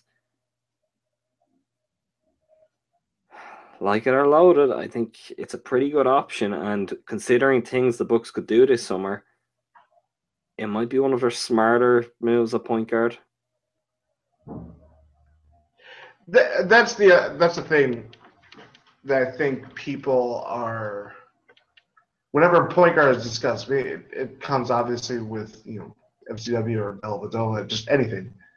This does not mean Dellavedova is a long term option. We we know more. We don't know what the we know what the Bucks need from point guard right now, due to how the makeup of the team is, but that could always change down the line. And don't, there you go. No, that that could change. Like it could be the sort of thing. Like if you think of, think of lots of championship teams. Th- think of like the mid two thousands or even the later in two thousands Lakers teams that won championships. Or think of, um, think of like the Shaq and D Wade Heat team. Um, I think in both of those cases, Gary Payton came in, didn't he, and became point guard on. on I don't know if he did he win a championship with both of those teams. He was on the Heat. I think Um, he, I think he might have won one with the Lakers. He was he was the year that he joined the Lakers was the year that they lost to Detroit. You're right. So he's won one championship and he, he was in two finals. But at that point, he was past his prime, but sort of basically they were teams who their stars weren't at the point guard spot. In both cases, their best players were a shooting guard and a center. And they needed someone who was just going to stay out of the way, make simple decisions, come in and do what was needed. And they could turn to guys like Gary Payton, who at that stage was so far past his prime. And they just plug him in, and that was enough. And that's the way the Bucks could be. They could have Dellavedova for three years. And if the things were going really well, the team's in position to contend right now. Who knows what type of player they could get in a one year deal at the end of that? Also, someone like Malcolm Brogdon, if we're talking about types and we're talking about defense and shooting, Dellavedova might be the guy you bring in because you go, okay, let's find out what we need. This is what we think our starting point guard needs to be. He needs to be able to play good defense and he needs to be able to shoot. Not necessarily elite in both areas, but just good enough in both that we're not going to be let down on either department. If they bring Dellavedova in and he proves he can do that, there's no reason to say a guy like Brogdon, who's technically a shooting guard but can create a little, very good shooter, excellent defender. There's no reason why he couldn't ultimately be the guy to play the one. There's no reason why they couldn't sign some shooting guards this summer who fit that same mold of being able to play three and D. And you go, you know what? We don't need the strict point guard type again. We could play with an extra wing or whatever. But this is the next point in this experiment. And if we're honest, and we'll get to this a little bit more soon, they wouldn't have to try this if Michael Carter Williams could play defense or shoot. I think they have they have the type of player, as in the size. They want Michael Carter Williams to be that guy, but he hasn't delivered it. And now they need to know, well, what is it we need beside Giannis? Bayless might have given them a glimpse. Ennis might have given them a glimpse. Now they really need to find out. So there's there's very little risk in the Dellavedova signing. I don't. It's not stopping them from getting a superstar. That's not what they're looking for. They could try it out, and as you said, it'll be one of their more fluid positions. That it's the sort of spot where they could make a trade just like that. And if they got him on a good contract, he'd be easily tradable. Yeah. And just like that, like you've just seen the Jazz pull off a deal where they gave up the what pick did they have? The twelfth pick, and they picked up George Hill. If you're a team ready to contend, ready to compete right now, and you could do something like that, that's perfect. Why can't the Bucks do a similar deal a few years down the line? Obviously, you'd hope it's not a lottery pick, but these things happen. You just don't know. That can be flipped just like that. But in the interim, I'm not sure they're going to find a better option right now. He's closer to the style of what they seem to need. Let's imagine that the Bucks don't bring back pretty much all of the guys who are leaving. So let's run through. Jerryd Bayless, Greivis Vasquez, OJ Mayo, Steve Novak, Miles Plumlee. And for the sake of argument, let's say one of Johnny O'Bryant to Damien Inglis doesn't get their option picked up. Truck. That would be both of them. We'll say one, one man in a truck. One of a truck. The, the other one will have to wait another year until the other one gets cut or whatever, and then there'll be two men in a truck. He has to wait for his mover's license. Exactly. So let's say the Bucks have six openings to fill this summer. If you're doing that through free agency, who would your six guys be who would seem realistic in terms of fit and salary for the Bucks? I would go one, Dellavedova, for reasons uh, mentioned just now. uh, two, I think this is two and three are kind of related. I would say either Mo Harkless or Solomon Hill. I think uh, I'll just wait on the reasons. Um, Four, Jared Dudley. Five, I would go Noah, but that's I yeah. I'll, again, we'll go into that again. And six, Gerald Henderson. I've got some names that overlap with Jordan and some that don't. Um, I would also go Matthew Dellavedova. I would also go with Solomon Hill and Mo Harkless. Then I would look at Troy Daniels. I would look at E'Twaun Moore. And lastly, Dewayne Dedmon. That they would be my six guys. Um, I feel like you could get all six of those guys tied down on decent deals, slightly longer term as well, and improve a colossal amount. And while keeping a nice age profile and everything, you have experienced guys in there who aren't necessarily like older veterans.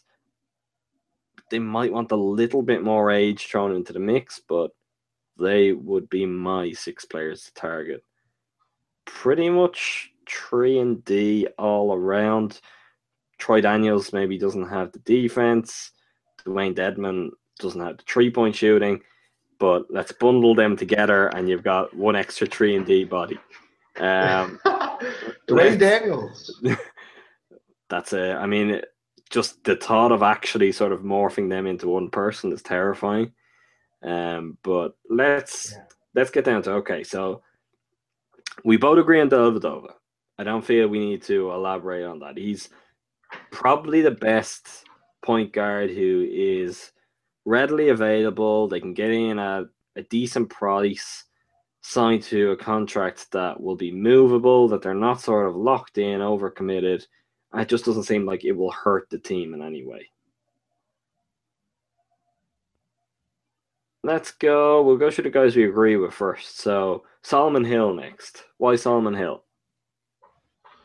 Um, I think at worst he is a a late or late uh, more of a rotation player. Um, at best, and I, I'm not saying at, at best. I think it's more somewhere in between, but I think that he he could be a good stretch forward, combo forward type guy. He needs to improve his three point shooting. He has a I don't have the percentage offhand, but uh, he improved. He was at least better in the playoffs, but again, that's sam- you know small sample size.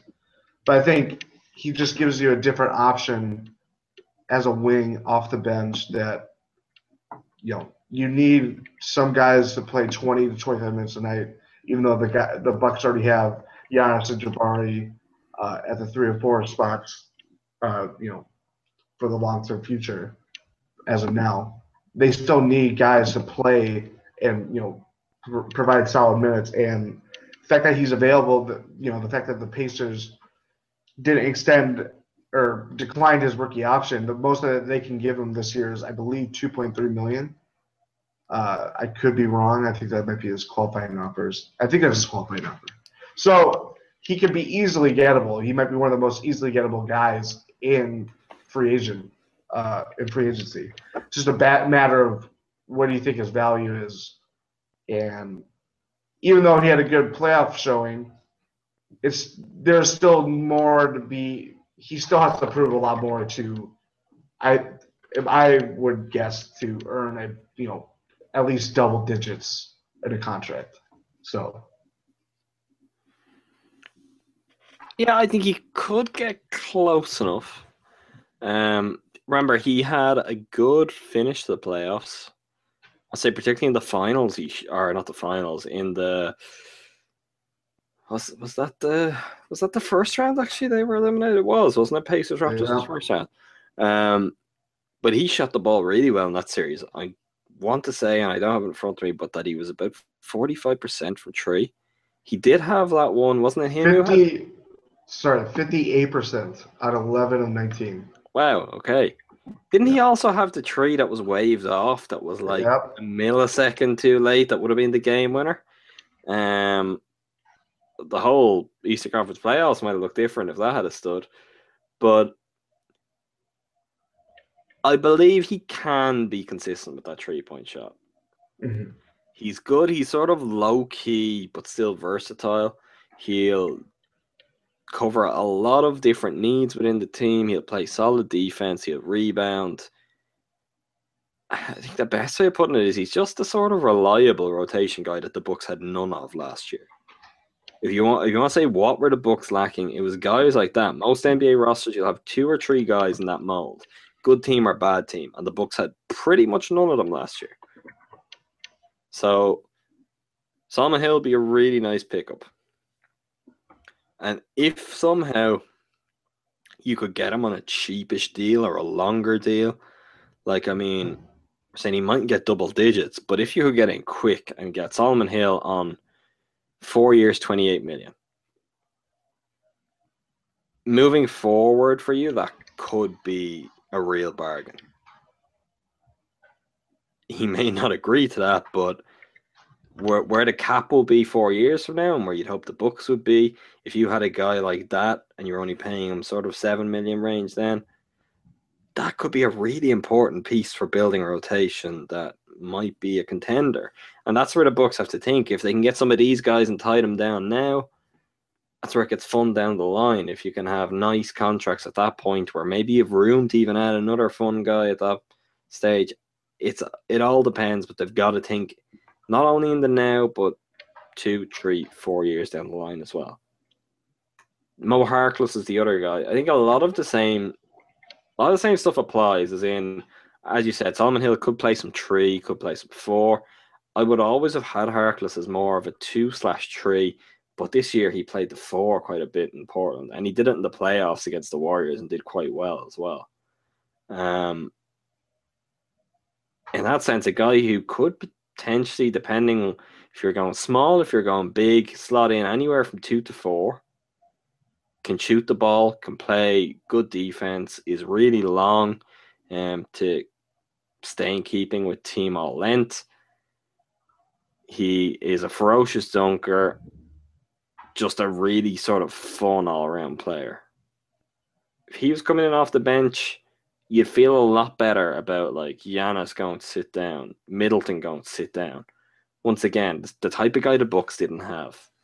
Um, I might be a little bit more reluctant in Solomon Hill's case. If I could get Mo Harkless for seven year or for four years, twenty eight million, uh, I mean, I do that straight away.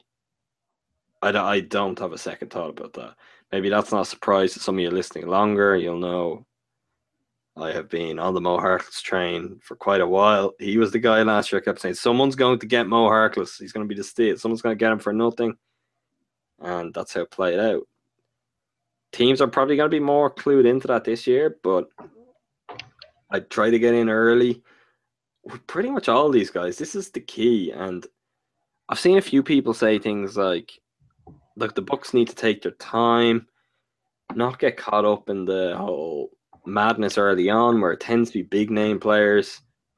We've talked about this lots of times, and the team who did the best work last year were Portland Trailblazers. And what the Blazers did at the time, people are like, "What? But that's a why are they why are they rushing around to sign Al-Farouq Aminu um, on the first day?" And at the time, everyone was saying it was an expensive contract. Right now, it's like that's a great contract. But what they mm-hmm. did when everyone else was sort of chasing around, going after the big guys, they got these low key deals done and they reap the rewards. That's got to be the Bucks this year. I want to see the Bucks busy on Friday, busy on Saturday, and hopefully have a few guys tied up. Where it's not like we're going, oh wow, that guy is going to change the team completely. They're a star, but all of a sudden you're like, wow, that's that's three, four really solid guys. There's a shape to the roster then. Um, that's the three we agreed on. Do you want to? You go next. Go on. Throw throw a name out there and give us your reasoning. Um, I'll go with Dudley. Um, and again, this is nothing new here. Um, I said it before. I, I still think from the Bucks team two years ago, we talked about you know we talked about Zaza, we talked about Dudley making impact uh, even night to a certain extent. Uh, but to me, the role that the Bucks have had trouble filling out of those three, in my opinion, the hardest role that they haven't filled uh, out of those three is Jared Dudley's. He's a great shooter, you know, leader, smart player, everything, versatile. He, I don't know. It's it's tr- you know kind of beating a dead horse, but I just think for what he brings to the table on or team on and off the court, it's you know it's hard. I I think I said this before, but it's hard to see a player make such an impact like Dudley did in just one season. And the fact that he did is just I don't know, it still kind of boggles my mind, honestly, especially as a Bucks fan because, you know, the fact that if a, t- a player is only here for one year, you usually think, oh yeah, really flamed out. I mean, you know, look how we're feeling about Greg Monroe right now. So to me, Jared Dudley just makes so much sense to me. Um, you'll probably be paid a lot more than some other players, or I, I think his value is going to be a lot more higher than we think. But who knows? Maybe he goes for more years than money. Um, but yeah, Jared Dudley. I like the idea of Jared Dudley a lot. Um, I don't think anyone would have any complaints if Dudley was a Buck again. The only issue I'm seeing with it, I feel at this point, we mentioned like Harkless and Hill as two guys who could play the three and play the four. Because they're younger and a little bit more athletic, it's easier for them to play the three. And considering the Bucks have just drafted Thon Maker, who's probably a four right now, um, there is a chance they bring back Johnny O'Bryant I know in this scenario we said count out Steve Novak, but that's more for our own sanity. It seems like Steve Novak will probably be signed at twelve oh one on Friday morning. if he is the first Steve sign- Novak could well be the first signing of free agency. I, Oh, I genuinely would not be surprised with that. But if we take Maker, Job, Steve Novak, and you've already obviously got your Barry as your starter. Dudley is really a four, and that's a tricky one. I would much rather their veteran four be Dudley than Novak. It just, I, I would, I sort of, I want them to sign Novak as well because at this point, I feel like it would be the worst move possible on their part to have like wheeled him out to the groundbreaking and every other Bucks event possible, and then free agency to open, no one else to be calling, and then to be like, oh, well, thanks, thanks for those. 12 minutes or less that you gave us, Steve. Oh, and we really appreciated all your public appearances. Happy retirement. I mean, I, I feel like that would be not so great. I, I do think he'll be signed though. One could dream. One can dream. I mean, we did lots of dreaming before books, uh, before draft night, and look where that got us. So it got us the biggest dream possible. Is really what happened there. The dream team. Uh, who will I go next? E'Twaun Moore. Another sort of low profile, low key guy who he got good minutes in Orlando the season before last. Um, managed to continue in that vein with the Bulls. Solid shooter. Not an elite defender, but sort of a solid defender good option at the two off the bench. Could probably play at the one in small doses. Isn't going to be a playmaker. Um, that's definitely a big area of weakness for him.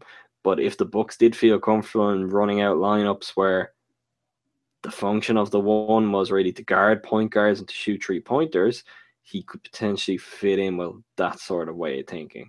Just in terms of profile of guys who have those type of skills and are going to fit in the price range could prove to be real bargains longer term. I mean, still got potential to grow and develop.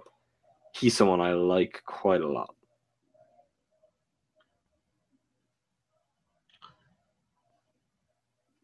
Your next one, Jordan.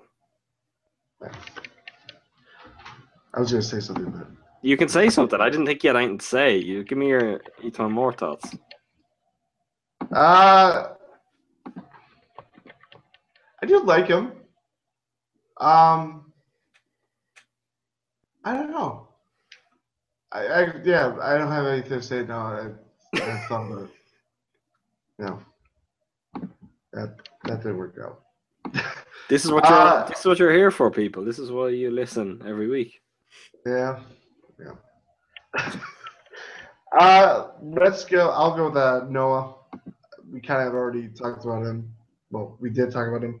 Um, but I think the biggest takeaway in my mind is if you want a hard worker, you know, sets a tone, especially defensively. We, you know, now that the season is over and we're on to the off season, that has been a big thing with definitely Jason Kidd and John Hammond spoke about it too.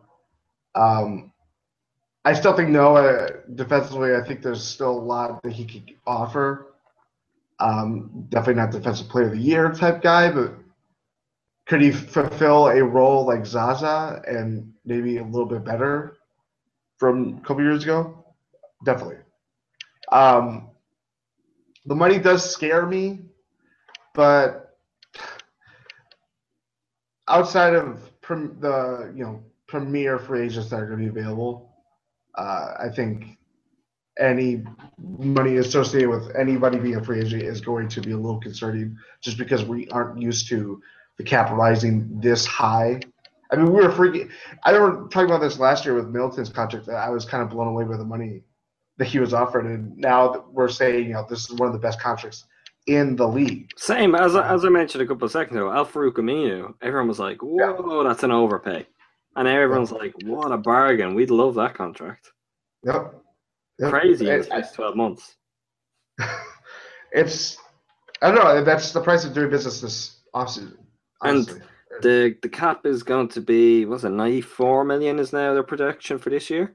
We have 25 more than last year, right? Yeah, that sounds right. And then next year their current projection is one hundred eight million. And, and if it's like and that this could year, easily rise too. it's like this year, it's going to rise again. So next Yeah. year it could be another sixteen million. So you'll have that same sort of scenario where if that jumps to say one ten million contracts this year that you're like, I mean that's pushing a little bit. All of a sudden they look good. Mhm. And that cycle will eventually break, but it's not showing signs of breaking just yet. No, not at all. No, Um, in, in terms of the Zaza, I hadn't thought of that, which I'm ashamed of. But you're right; he will do all of those things that Zaza did perfectly for the Bucks and do them a little bit better. mhm. And a brief side note to that: Are you a little bit reassured by the fact that our rumors so far are Dellavedova and Noah? Because I Yes. am. uh, We I don't know if this was on the podcast or just after we finished. I think it was after we finished last week.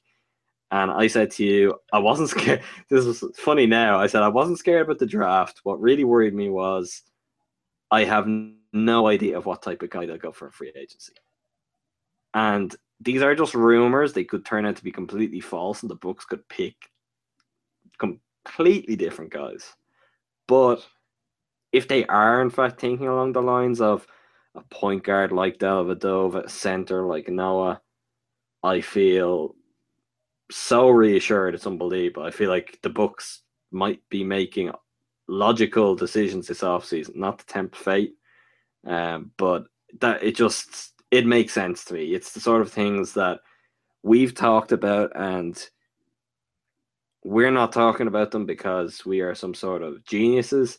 We generally talk about the things that are so obvious that even we can see them. and that is the Bucks need sort of pretty just basic point guard who can shoot, defend, pass a little bit. Doesn't have to be special.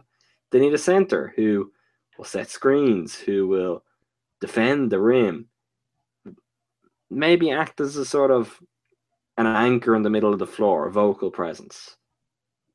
If we can see that, you'd hope the Bucks can see it. So for me, I've been reassured. You feel that way too. Yes, definitely.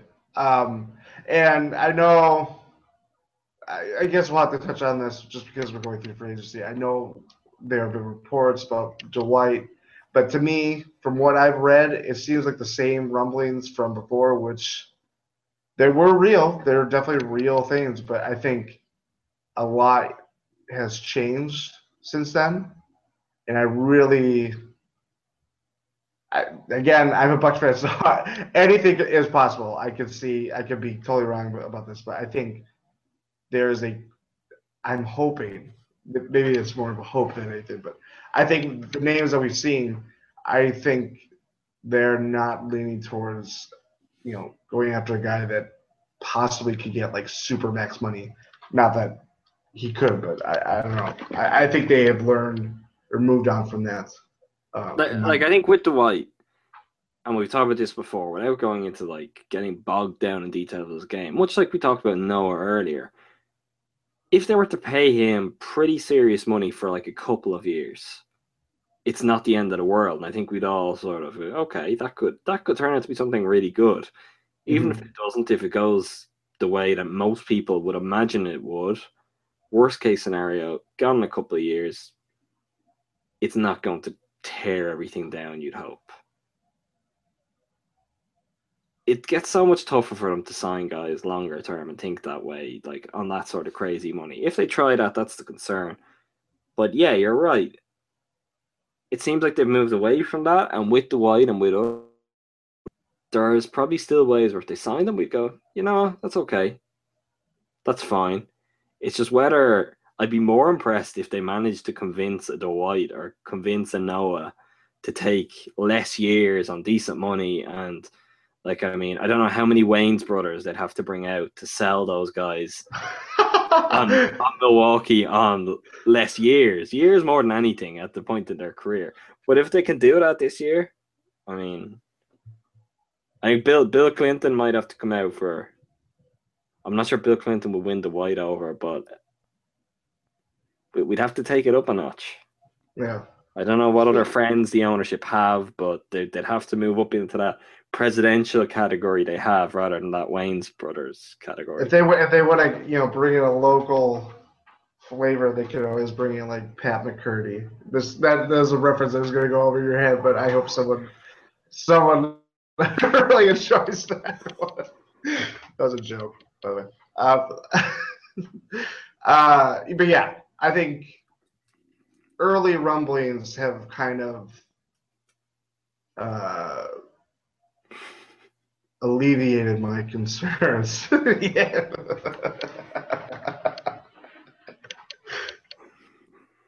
I mean, if they want to scare away free agents, Pat McCurdy looks like the guy to do it.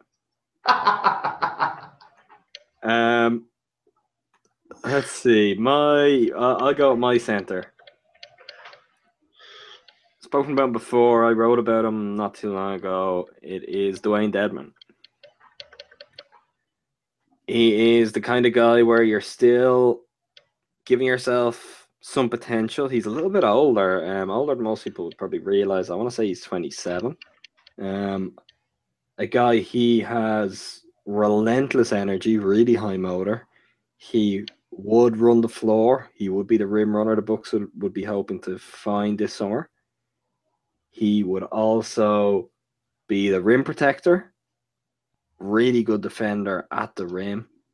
Uh, decent mobility for his size. Not the most mobile, but solid mobility. I like him as I guess Biyombo was the yardstick for this out of last year's free agent class, but if you're looking for the next Biyombo, I think he is the closest you're going to get to that this year without everybody already looking at them. I think the obvious guys for that is, oh, I wonder what we can get Festus Ezeli for. He's had a bad playoffs. I wonder, has everyone noticed how good Ian Mahinmi's season was? But if we're being real and you want to find the guy who's the equivalent of what Biyombo was last year, I think it's Dewayne Dedmon. If the Bucks could sign him and sign him for years, they might have found their ideal starting center. And at the very worst, and probably more realistically, they've got a perfect backup center who would sort of seamlessly fit in in different lineups for the next few years. Your next guy. I think we should only we on one one left. yeah. Oh God, I just remembered who your one left is.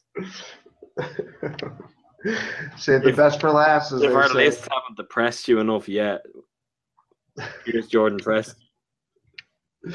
Gerald Henderson, the second, or the or two. Actually, he's a junior. Um, Gerald Henderson, Yes. whose whose first name is Jordan. Jerome. I'm not looking at, but that is what I remember it as as well. So Yes. The second Jerome Henderson to go by Gerald Henderson. By the way, sorry for the sidetrack. Is Jerome? Is Gerald? Is that? No, are they they're, they're names? completely different names. The How only get- the only thing they have in common is obviously the sound, the jur sound, yeah. But they're even spelled differently. There's there's no J relation. and a G. How did the how did Gerald or Jerome the the original go from Jerome to Gerald? I, That'd be a I, mystery. I don't know why his son felt, felt the need to to follow that. I I really the the whole naming process in the Henderson family pretty baffling. They also both have the middle name McKinley. McKinley. I mean, Presidential. yeah, I was about to ask. I don't know enough about President McKinley other than I know there was a President McKinley. Yeah, that's That's about, That's what he's known for. Okay.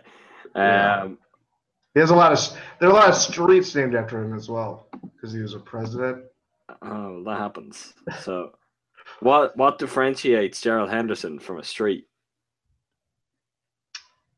Well, he's a basketball player, so he's not a. Oh, well, Jason Kidd. Jason Kidd will like that.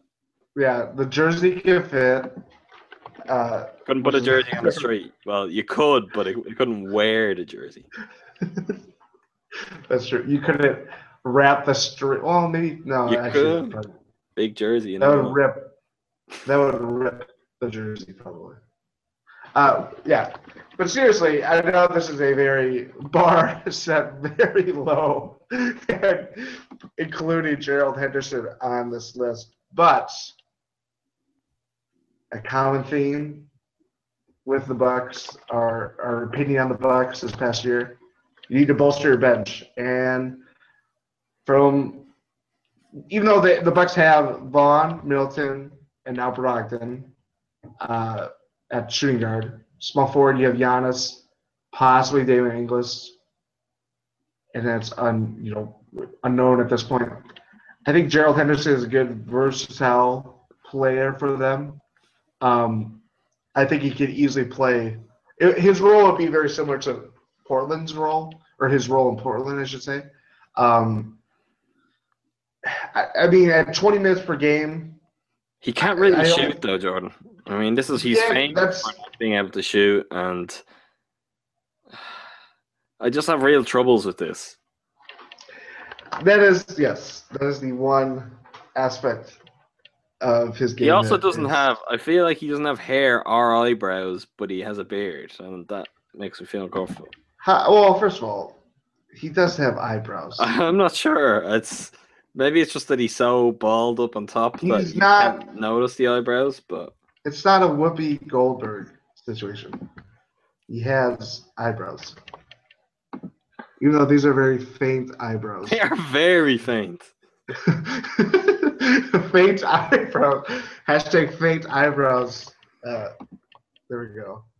Um, I mean, there's a picture of him here. Oh, actually, no, never mind. This is it all. The picture was actually his father, but they look so alike. Um, they both look equally old. That I, I went for a second. Wow, there's a picture of him here with this receding hairline, barely any eyebrows. But no, I mean,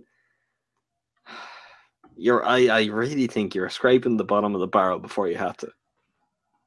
I, I that is wholly that's probably the case, honestly. And I send me all your flack for including Gerald Henderson on this list, but I think he could easily fill a nice rotation. He could be a nice rotation player for the Bucks, and be pretty cheap too if you give him long enough years. The reality is that Gerald Henderson would probably be better as a rotation player than the guy I'm going to say now. But I like fun, so I'm going to include this player instead of Gerald Henderson, and that's Troy Daniels. Um, one of the very best shooters in the league. I mean, if you're not named Steph Curry or JJ Redick, take them out of conversation. Troy Daniels is probably the best shooter in the league. Um, an absolute deadeye who has been able to shoot consistently, which is very impressive considering he's basically been bounced from team to team since he entered the league. So with all sorts of rosters, with all sorts of types of teammates around him, he still made shots. And that's important because Jordan might remember anyone who reads us sort of pretty religiously on the site might remember when the Bucks signed Chris Copeland last year, and lots of people were quick to talk about, well, look how he shot the ball in New York. I wrote a piece on his shooting basically throughout his career, and the common theme was on teams that were packed with shooters to the point where no one is ever going to go, let's guard Chris Copeland because they're so busy guarding everyone else. Cope shot the ball really well. And if you gave him a team where the other four guys nearly, or at least the other three, weren't lights out shooters, Chris Copeland was a complete waste of space and oxygen.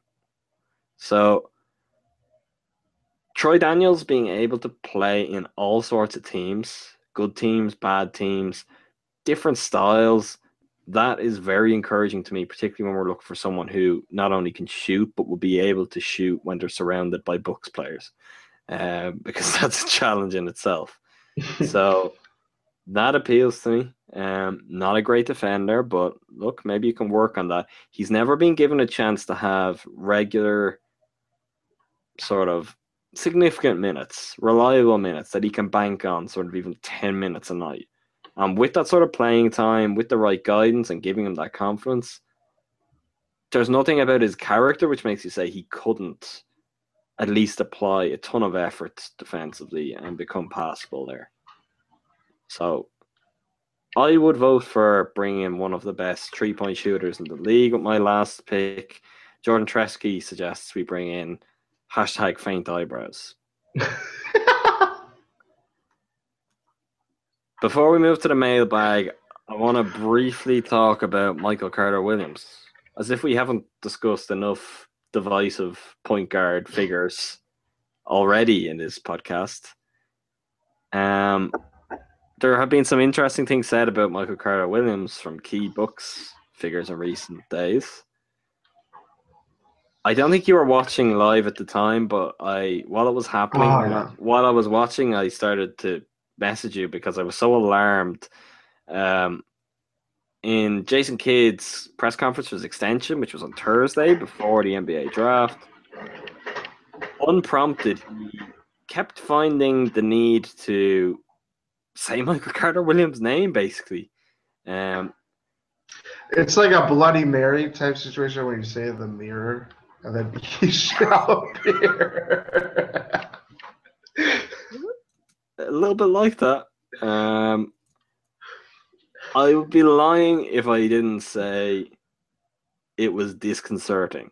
And I, I quite like Michael Carter Williams. I've been, I guess, as long as I could on the train of giving him chances and seeing what can happen. But into it, we're talking about him. And it wasn't just Kidd, it was Hammond days later when he was on Bleacher Report radio or whatever it's sort of strange. It goes beyond the point even where you'd feel like they were trying to pump up his trade value. To give you just a couple of glimpses of some of the quotes um, from Kidd's press conference, he was asked about what they were going to focus on when they got back to training camp. New season's rolling. What, what's the focus going to be? Um, he makes a point. He doesn't want guys to be sort of up or down depending on how they're shooting that day. He said we could talk about three point shooting, but that's going to take care of itself. You look at Giannis, you look at Jabari, they're going to shoot more trees and they're going to make more trees. Michael's going to shoot more trees. He's going to make more trees. That's debatable in itself, but we'll move on. But we're not going to talk about offense. We're going to talk about defense. That's where we're going to hang our hat, and it starts with Michael. We feel that he's one of the best defensive guards in the league, and he sets the tone for us. Having Michael out there in front leading the group, we have to get back to that, and we just didn't do that well last year as a team. That was sort of out of the blue and strange. Then, as I mentioned, Hammond went on Bleacher Report Radio, and he mentioned MCW. He said, We're going to need him moving forward. He has the potential to be a top 10 player at his position. What are your thoughts on this? I mean, I don't I don't think they've done like a complete turnaround and they're buying into the hype that they felt when they made the trade. But there's clearly some form of agenda for this. I don't believe it's pumping up trade value. I think this is too laying that on too thick. Um, and considering the way Brandon Knight left, I'm not sure it would be a good look for them to do all of this talking about how important he is and then just trade him away in a couple of days. Is this designed to boost his confidence, maybe? They might have recognized they didn't do a good job of that last year. Um, the whole benching him, not telling him why, things like that didn't necessarily play into having him sort of at peak confidence? Is this the start of okay, we want him to work hard this summer, see if he can get better in these areas. Let's build him up and see what happens from there. I would say yes. I don't think it's pumping up the trade value or anything like that. You know, we've seen that with Knight. Um, can you really think of any, other example of the Bucks doing that? I don't really. Nothing really comes to mind. Yeah, like I think with the Knight one, they were genuinely that high on Michael Carter Williams and what they felt he could do and how he could fit with the team. I don't feel like that was insincere with Knight even. It was just like they got presented with this offer, which since then maybe it's been proven wrong, but at the time they felt they couldn't turn it down. Um, I think a lot of it is boosting his confidence. Uh, we've, you know, even was it exit interviews? It might have been exit interviews. Well, I've got I've got here the I've got a quote from Michael Carter Williams from exit interviews. He wasn't necessarily talked about a whole lot um, by Hammond or Kidd because this was very soon after. Obviously, I want to say it was maybe two to three weeks out from the end of the season. It's probably a little less. That Kidd said, "Look, we're going to be moving forward with Point Giannis next year." So, Point Giannis was the talk of exit interviews, and when sort of coexisting with Point Giannis was put to MCW. He quite famously didn't react very well. This was something strange that gathered a lot of momentum um, from sort of sites that wouldn't normally cover the Bucks in sort of a, a big NBA way. And his quote from exit interviews was, I think this Giannis playing point guard next year got a little out of hand. I think he's definitely going to control the ball a lot more. But as far as he's not going to guard a point guard, I'll be guarding the point guard. I think we're just going to be playing through Giannis a lot more. I watch Draymond Green. He handles the ball a lot and gets a lot of assists. And I wouldn't say he's a point guard or LeBron or someone like that. So I think the whole what am I going to do now because Giannis is the point guard is a little out of proportion. Yes, that was the exact quote I was gonna uh, bring up. Thank you. Um, yeah, I think it is boosting his confidence. Uh, you know, after this season and the kind of you know he's entering a contract year. Um, they definitely want to restore value in the sense that he that he think that they think he's a starter. Um, whether I agree with that, not certain. Probably some crazy change this offseason.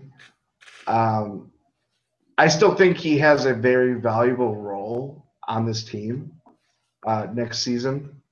Um, I, I we talked about this a lot with MCW. I think he's can easily fill a very Shaun Livingston type role coming off the bench. Um, but the big thing with him, and it just so happens that it's the big thing with the Bucks in general. He needs a lot of shooting around him, um, and that's maybe why his struggles have been exaggerated in that sense because he was, you know, being played by what one deep shooter with Middleton mostly. Um, and you know this this season was probably the worst to judge, not worst to judge, but because of the, the teams or depending on shooters or players that you thought were going to be shooters and having terrible shooting seasons like Greivis Vasquez, OJ Mayo. You know, Bayless had a great season, but outside of him and Middleton, Bucks three point shooting obviously was pretty abysmal. And that made matters worse for Mike Carter Williams a lot of the season. There obviously were high points in the season. You know, December comes to mind when he was trying to, you know, deal with coming off the bench and then being sort of the starting lineup once Kidd left, and there was a good period of play for him. Um, I, I don't know. I, I they are alarm, you know, not alarming comments, but it is kind of out of the blue that they, you know, these have come out. But again, I still think he has a very valuable role in this team. Um, it may not be to the extent of what he was dealt for at the time, but we have to at this point we have to move on. He just needs to find his way again, kind of you know redeem himself, make sure he is the defensive player that a lot of people build him out to be, and all that stuff. And I think that that alone will just help him a lot.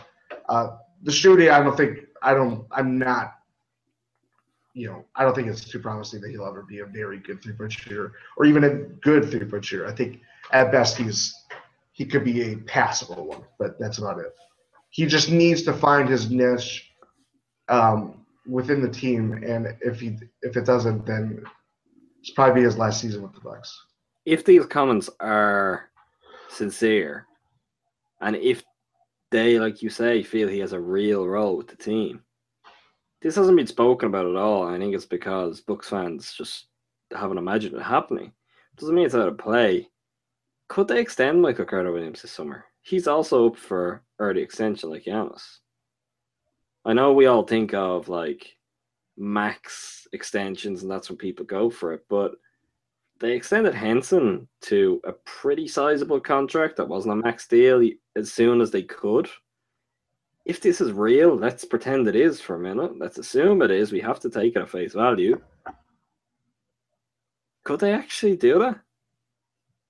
I mean, from all the talk of extensions, I mean, they're talking about extending John Hammond. I mean, extensions are on the mind. I mean, Um, on that one, Hammond has been so front and center and so like effusive about that decision to draft Thon Maker. He's he has never seemed like more the guy for the Bucks in Jason Kidd's whole time in Milwaukee than he has this week.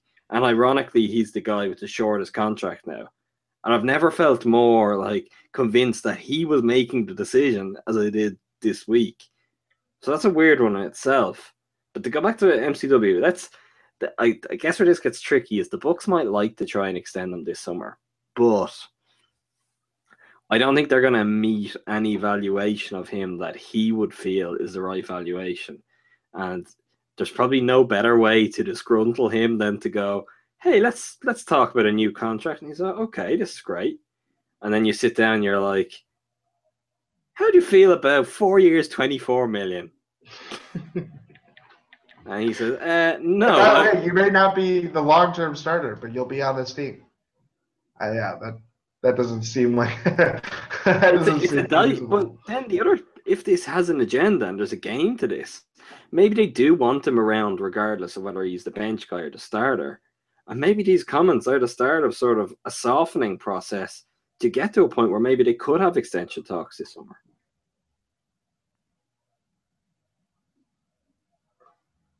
Yeah, I, I don't know. I mean, It, I know, I it's think- just with the way the season went, no one thinks about this. But he's eligible in the books. I mean, there was no pressing need to sign Henson when they did. They didn't have to tie Henson up early.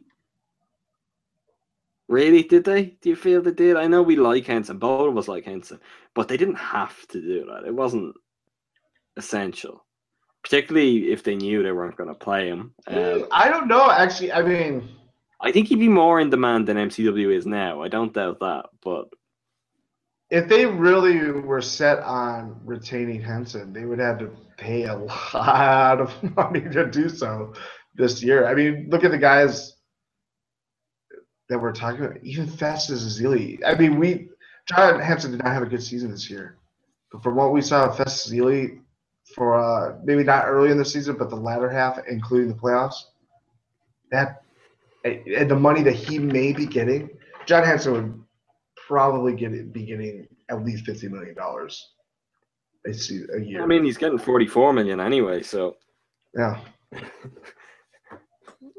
I one thing I will say though about a possible MCW extension, sense that I, I'm not to you know saying just because this happened before that means this won't happen.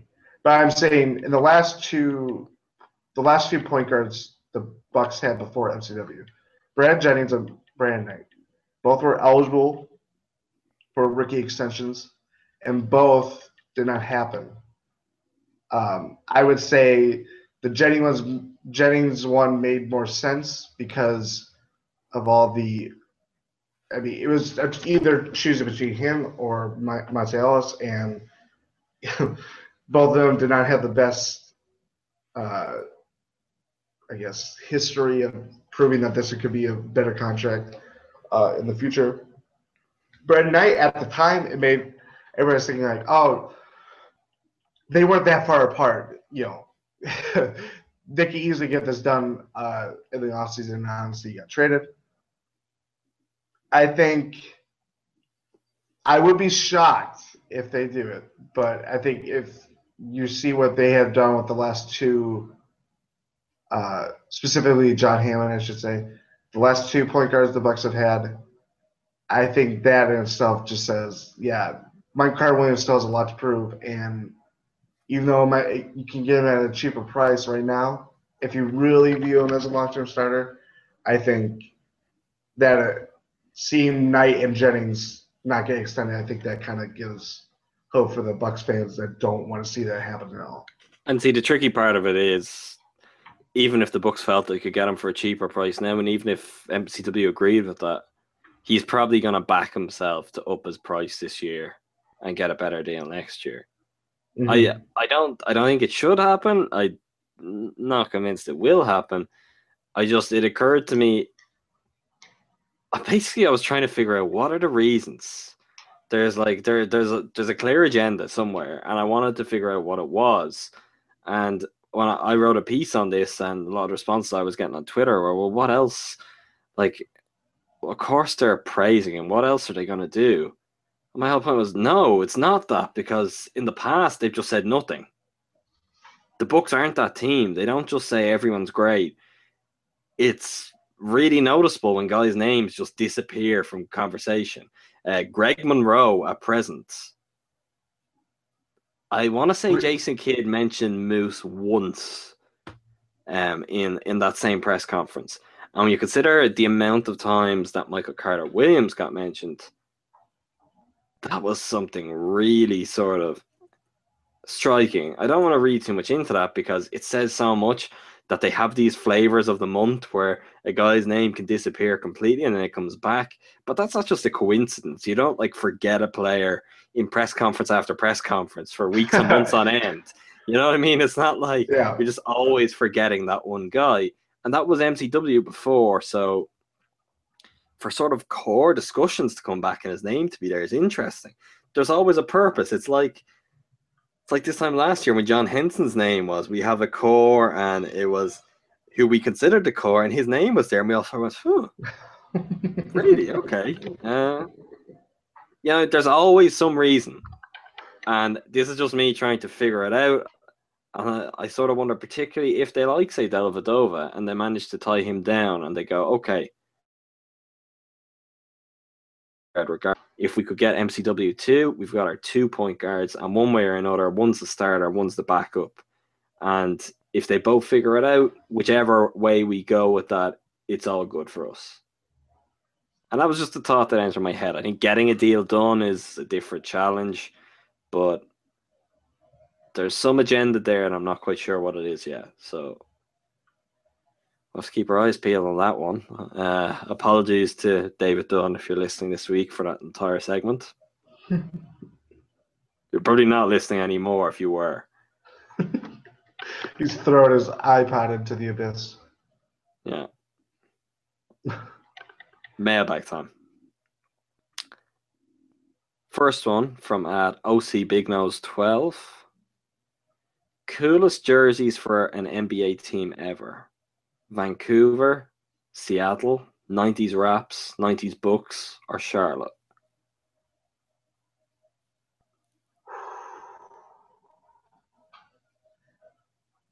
Ooh, I like how he threw in Vancouver because I do like theirs. Um. Hmm. Uh, I don't know. I'm always partial to '90s Bucks just because that's the era I grew up. Um, I just like the purple, the purple era Um, I mean that uh, the purple and green. You know the one, the one like that you'll still see like Ray Allen throwbacks of. oh yeah, yeah, yeah. I mean that's a classic. Yeah. I wish the Bucks would have a hardwood classics night for that jersey. I want to say they did a couple of years ago, didn't they? Yes. you can find. I want to say. I remember Giannis wearing that jersey. No, no, no, no. It was the year before Giannis. Really, was it? Yes. Uh, when they announced that it was happening, Ursa was one of the players that was wearing the jerseys, and it just looked like, what is going on? it looked strange to see In the vaguely Barney the dinosaur type jersey. I want to say as well for Bucks jerseys, the the green and red went horrible at the end when it got to a darker green. But I mean the classic sort of late seventies, eighties mm-hmm. Bucks green and red. Obviously the and then the rainbow panel on the side of those jerseys, which they've sort of brought back a little bit. They were really, really nice jerseys. Yeah. I like the green ones too, like the later Yeah, the- iteration. With like the lime green panel on the side. Yeah, they they kind of like. It's not that they haven't like erased that from memory, but they have really gone out of their way to not put that in the jersey history where it belongs. a lot a lot of my favorite mock-ups before the rebrand drew their inspiration from that sort of iteration of Bucks jerseys. And I, I mm. love the direction they went, but I really do like all of that style. I think there's something that as retro as they look, they would also be incredibly modern now. There was an opportunity for them to go that way and all of my favorite mock-ups at the time were sort of following that tradition. So you're right; they sort of maybe they've a slight nod to it with the with the panels on the current jerseys, but they did their best to step back, move away a little bit. Uh, Mhm. other, other jerseys, I I think the Seattle SuperSonics jerseys are pretty classic.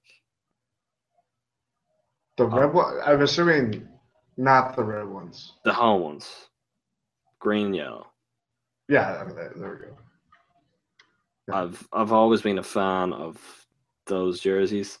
Um, sort of similar to that that Bucks throwback that we talked about to begin with. The Hawks have what's basically a black version, and it has like a hawk in the same position the Bucks have in sort of red. It was like the Mutombo era jersey.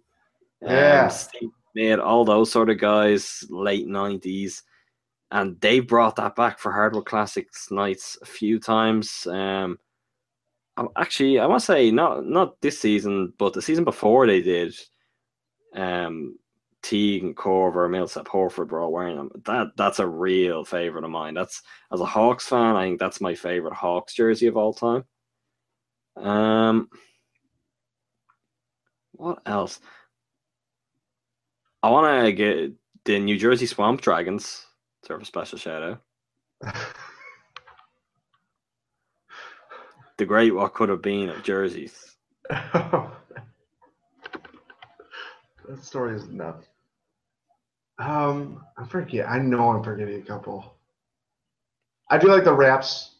Oh, the, I, Uh, yeah, I should mention that. I actually I own one of those Oh, yeah. Yeah. '90s Raps jerseys.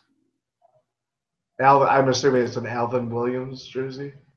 No, I, I I think I really wanted to get a Tracy McGrady jersey, and I put it to a oh. Twitter vote. Oh um, yeah, that's yeah. And Twitter Twitter just picked Vince Carter for me, so I went Vince Carter. I mean, it's you don't really lose in that scenario, but I think my preference was probably slightly Tracy McGrady, but it's it's a nice jersey. It's hard to be disappointed in it. We'll move on. Next question from pencil two two nine two. Prince Ibeh seems like a solid summer league pickup. Would you have approved if we drafted him at 38? I feel like we're talking to the right person here, or maybe the wrong person, but I know you would have approved that, Jordan. You're 100% correct. Yes, yes, I would. Um, yeah, that was, I was very happy to see that. Uh, that he's part of the sub league. That doesn't mean uh, he'll be signed by the Bucks, but gives him a close look at what he could do. Um, Do you feel this year that a really good summer league from someone gets them signed just nearly out of fear of missing on a Sean Kilpatrick again? I I think well, again, I think it's a lot about hope that happens, but I do. I mean, the fact that we heard about Ronald Roberts was that a month ago, maybe three weeks ago. And About we- two and a half weeks, three weeks, yeah.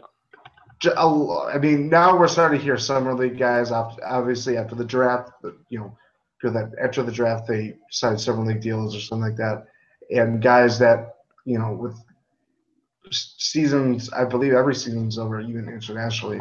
Now we're starting to see that news come in. But when the Ronald Roberts news came in, no one was talking about anybody signing a summer league. So it that just stood out in its own way that you could tell that they're trying to find some. Yeah, they were they were so eager to bring him in. Exactly. And, you know, of course, they want to win the championship, like I predict they will. Uh, but I get, yeah, I mean, last year was the first, they had the first hand experience of there's a guy that, you know, really tore it up, even though I don't think, but I think the Bucks lost every game that they played, maybe. I think they wrong. might have won one. They might have won one of their three, Oh, yeah, that's, one of their three games, sort of like and then, games, and then they lost their first knockout game. Then you go into like the losers bracket, and they lost that as well. Uh, if my memory serves me correctly, there was a lot of losing last year. The Summer League was just the appetizer to. it was really setting the tone. We didn't know. um, but yeah, I think I think they look. I would hope they look at that situation and say, look at the guy that just from that, you know, carved out. He didn't maybe you know get into the league right away, but he secured a multi-year deal with the Nets. That a team that needs to find players like that. So I I hope so. I really hope so. Uh, One thing I'm waiting to hear, and I, I'm I feel confident I know who it is, but who's going to coach the team? I'm guessing it will be Sean Sweeney again, like last year. But at the same time, I mean, if we're really Yeah. serious about the championship banner, Give us an old break. Oh, you're gonna go with the Prunty. no, there's only one man for the job, Joe Prunty. I mean, he's the lead assistant. That's fairly common practice with a lot of teams with this. You will occasionally use it for younger guys like Sweeney, give him some experience. I sort of would like to see a Prunty Bucks team again. What a what, what a beautiful sort of Those week, are week in July we'll have if they give Joe Prunty the Summer League Bucks. those are a good few weeks. I I- loved it. I, I feel like there's no chance of it happening. I think it'll be Sweeney, but I, I would really. Sweeney's great. That's different in its own way. You get to look at his, like his his intense face leading everything rather than sort of lurking menacingly in the background. But uh, a Prunty team. Applying lip balm, lip balm to his lips behind Jason Kidd, and just like, why is he sitting with them on the bench with him? The next one from at Metastic. This question fills a weekly quota we seem to have. I think he fills it most weeks, and that might explain it. Are the Bucks simply assembling monster like bodies to put stolen talent in with this limb filled roster? Hashtag Space Jam. Limb filled might be the most terrifying description of anything I've ever heard. Yeah.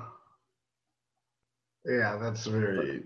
Uh, the Bucks aren't just stockpiling limbs; they're they're like attached to Live- people. live bodies, live Yeah. live bodies of NBA players who can wear jerseys. and play basketball. Limbs alone cannot wear jerseys.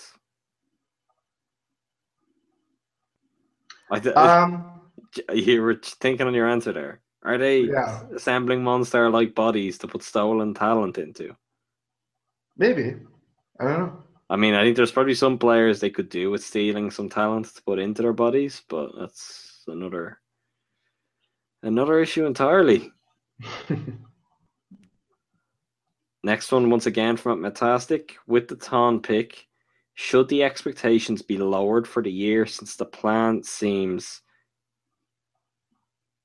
Uh, he has a typo here, so I'm not sure what this is, but we'll say directed for the future.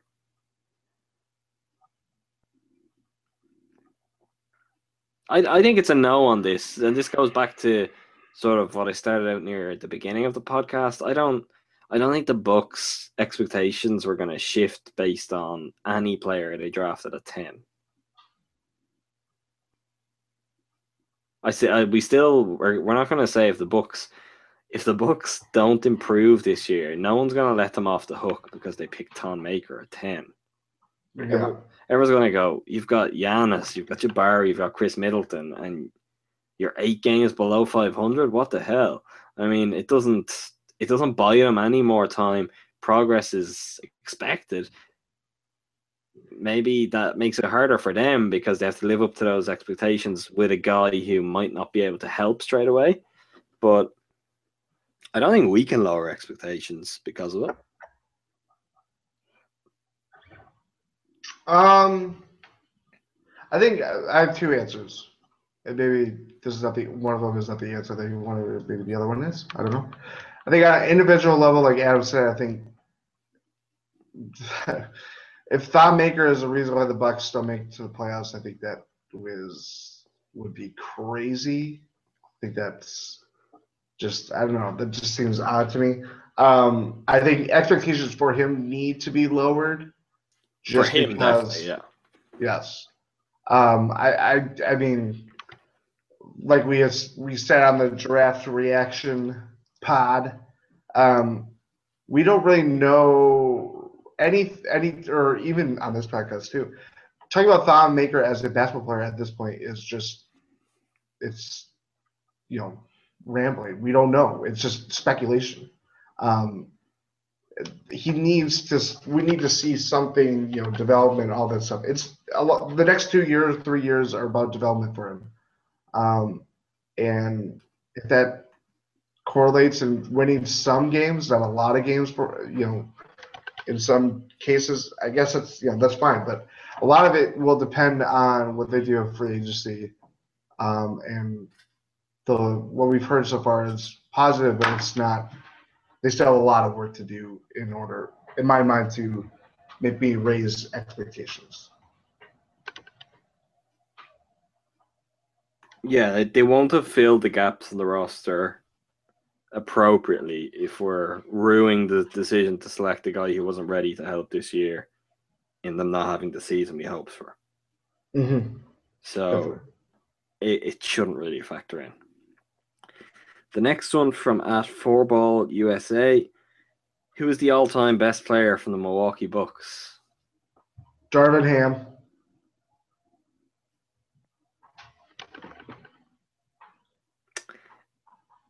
I'm gonna counter Jordan's very insightful Darvin Ham argument, and I'm gonna go with one Lew Alcindor slash Kareem Abdul-Jabbar. Hold the Alcindor.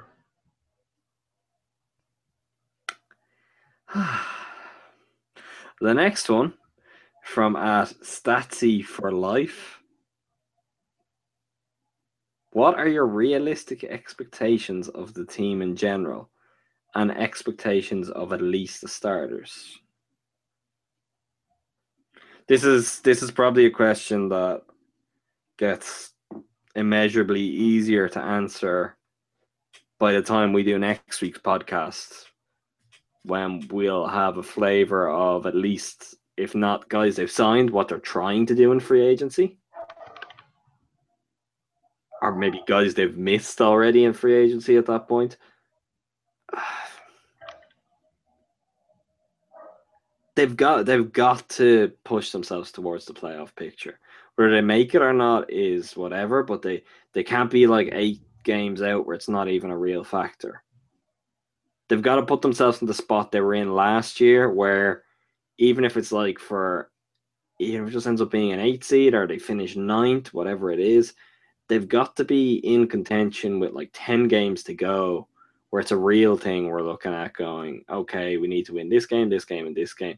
They need that sort of experience again of having pressure games, having to win them. It's not the end of the world. Like if, if you look at the Jazz in the West, even the Jazz missed out and came ninth. And that's a disappointment, obviously, with their talent. They're in a tougher conference. But still they were there's sort of a value in their season still because they were right to the final game they were in position where they had to perform. Like that's technically not the playoffs, but that's playoff level pressure, if not even greater than what you'll get like in a game one of the playoffs. Mm-hmm. So I'd say at the very least the Bucks have to push themselves back into the general playoff picture. Yeah, yeah, definitely. Um, I think, yeah, and you put it best that this, you know, before free agency starts, it's going to be tough to kind of see what kind of expectations or, you know, try to predict of what to expect from them last or next season. Um, especially with two positions that you don't really know who's going to be the starter. Is it going to be Greg Monroe? Is it going to be someone outside of the team that they sign? Uh, point guard is going to be Mike Carter Could be Dellavedova. I don't know. It, expectations are my expectations are a little lower right now, but that could change depending on what they do this offseason. Like this time next week, if Matthew Dellavedova is a Buck, Jordan will be just he'll just scream 50 wins for the best part of three hours. I'll be I'll be wearing a Hawaiian a shirt. shirt. with a Corona in his hand. Yeah. the next question from uh, By the way, before before I'm sorry, before you could go further, I want to I want to make a petition that Matthew well, Matthew Dellavedova uh, is, that doesn't have to wear a jersey. He has to wear a Hawaiian shirt while he plays basketball. That is what I'm going to see because I think that'll be hilarious. If he gets injured, like you know, when you see the guys and they're in street clothes, they're in like their their finest suit. Unless they're OJ Mayo, I remember Juice wearing a really oversized, feminine-looking like, T-shirt at one point last year. I don't know if you remember yeah. that. Uh, he also had like Greivis, it, Greivis Vasquez was wasn't Greivis Vasquez a pretty snappy dresser on the bench towards the end of the season? He had it, yeah. He was a Dude, yeah, was, yeah. But in that case, if Delly was injured, I mean, he should just rock up with the wine shirts and the accompanying Corona. um, next one from Shaq be snacking. Would Thon fit well next to Monroe? Not saying they should keep Monroe, but it would be a nice bench combo.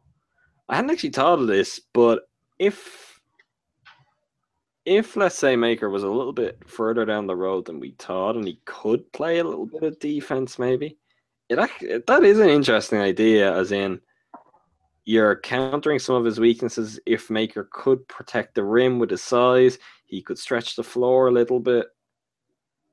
If you're looking for ways in the second unit where two bigs, but one of them being Monroe, could work, I think if Thon Maker had something that he could contribute straight away, well, then that might be an option. Might be a stretch, but I think that's that's an interesting idea.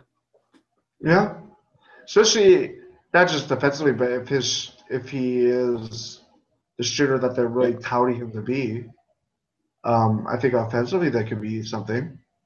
Yeah, that is interesting though. Uh, Shaq B snacking again. Remind me again why we don't want the Bucks to try trading Monroe for Holiday. I feel like Holiday's game is perfect for the Bucks. If Jrue was guaranteed to be healthy, does it make cons- does it make sense considering his defense, shooting, size, and ability to create?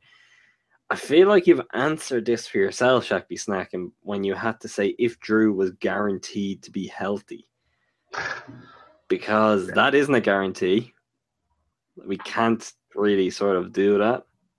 Um, there's other things too. Though I don't, I don't feel like his, I don't feel like his defense is that good. His, Yeah, I think nor his shooting. I mean, he, he can do all of those things, but he's not great at any one or all of them. Yeah, I think defensively that might have waned, especially with his injuries. Um, I still like him, but the injury risk, and I think too, if you make any deal with him, I think you're gonna have to take a bad salary with him, and I don't want any part of Omer Asik or even Ajinca at this point because that just doesn't make sense to me in my eyes to bring me back. Uh, yeah, a, a big man of theirs. Um, I'll give I'll give a better reason now though at this point why you have no interest in that deal. That's because this is the final year in his contract. oh yeah. So he's he's only he's eleven point two million this year, which yeah, that's good value. I suppose. Look, worst case scenario, it's the same as Monroe. He'd be gone, except in his case, he'd definitely be gone no matter what next year. But I'm not sure if that's much of a needle mover for either side when it's a trade which could see both players playing in completely different teams 12 months from now.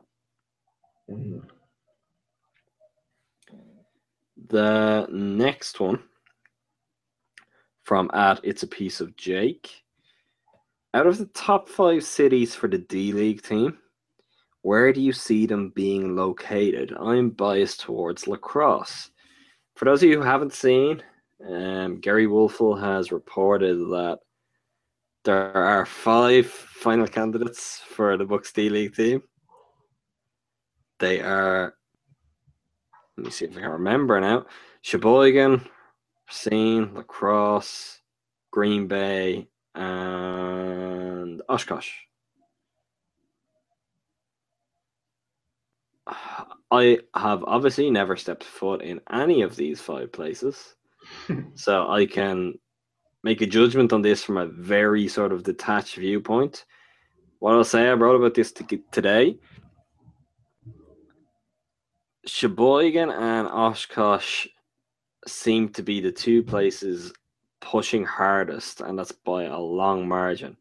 Um, both the people behind both of those bids, they've set up their own websites, making a case for why their city deserves it. Um, they both sort of have professional basketball legacies. In Sheboygan's case, they have an arena in place, although it would need dramatic renovation, but they have the Sheboygan Armory, which, for anything I've seen, seems like a pretty cool spot for an arena if it was done up as their very nice mock ups um, on their website. I want to say it's the book start here, Yes. bookstarthere.com for the Sheboygan bid. Uh, go and have a look at that. If it ended up looking like that, that would be a very cool thing. Um, Oshkosh, then they're obviously they're proposing a new arena, uh, building an arena from scratch, as far as I know. They've got good sports background. They're located then in, I'm right in saying Fox Valley, am I? Yes. So they're close to Appleton. I mean, that seems like a good location point for bringing in multiple major cities where the Bucks might like to spread their influence. Remember, that's a big part of this. Um, it seems like that would give them a wider catchment area than some of the others involved. Uh, then, obviously, it's also a college town. You could potentially target some of that crowd to try and fill up games, create an atmosphere, get sort of a regular following for the team as well. Um, so I think that has its own benefits too. La Crosse is interesting because they have they have the La Crosse center, which has already been approved for forty-five million dollars worth of upgrades and expansions. The only issue with La Crosse is, once again, you can confirm this for me, but to my knowledge, it's quite a bit out. It, it's it's outside sort of the ideal three-hour range they wanted from Milwaukee, isn't it? Yeah. So Just uh, uh, probably. I could be wrong. I want to say it's like four and a half hours, probably.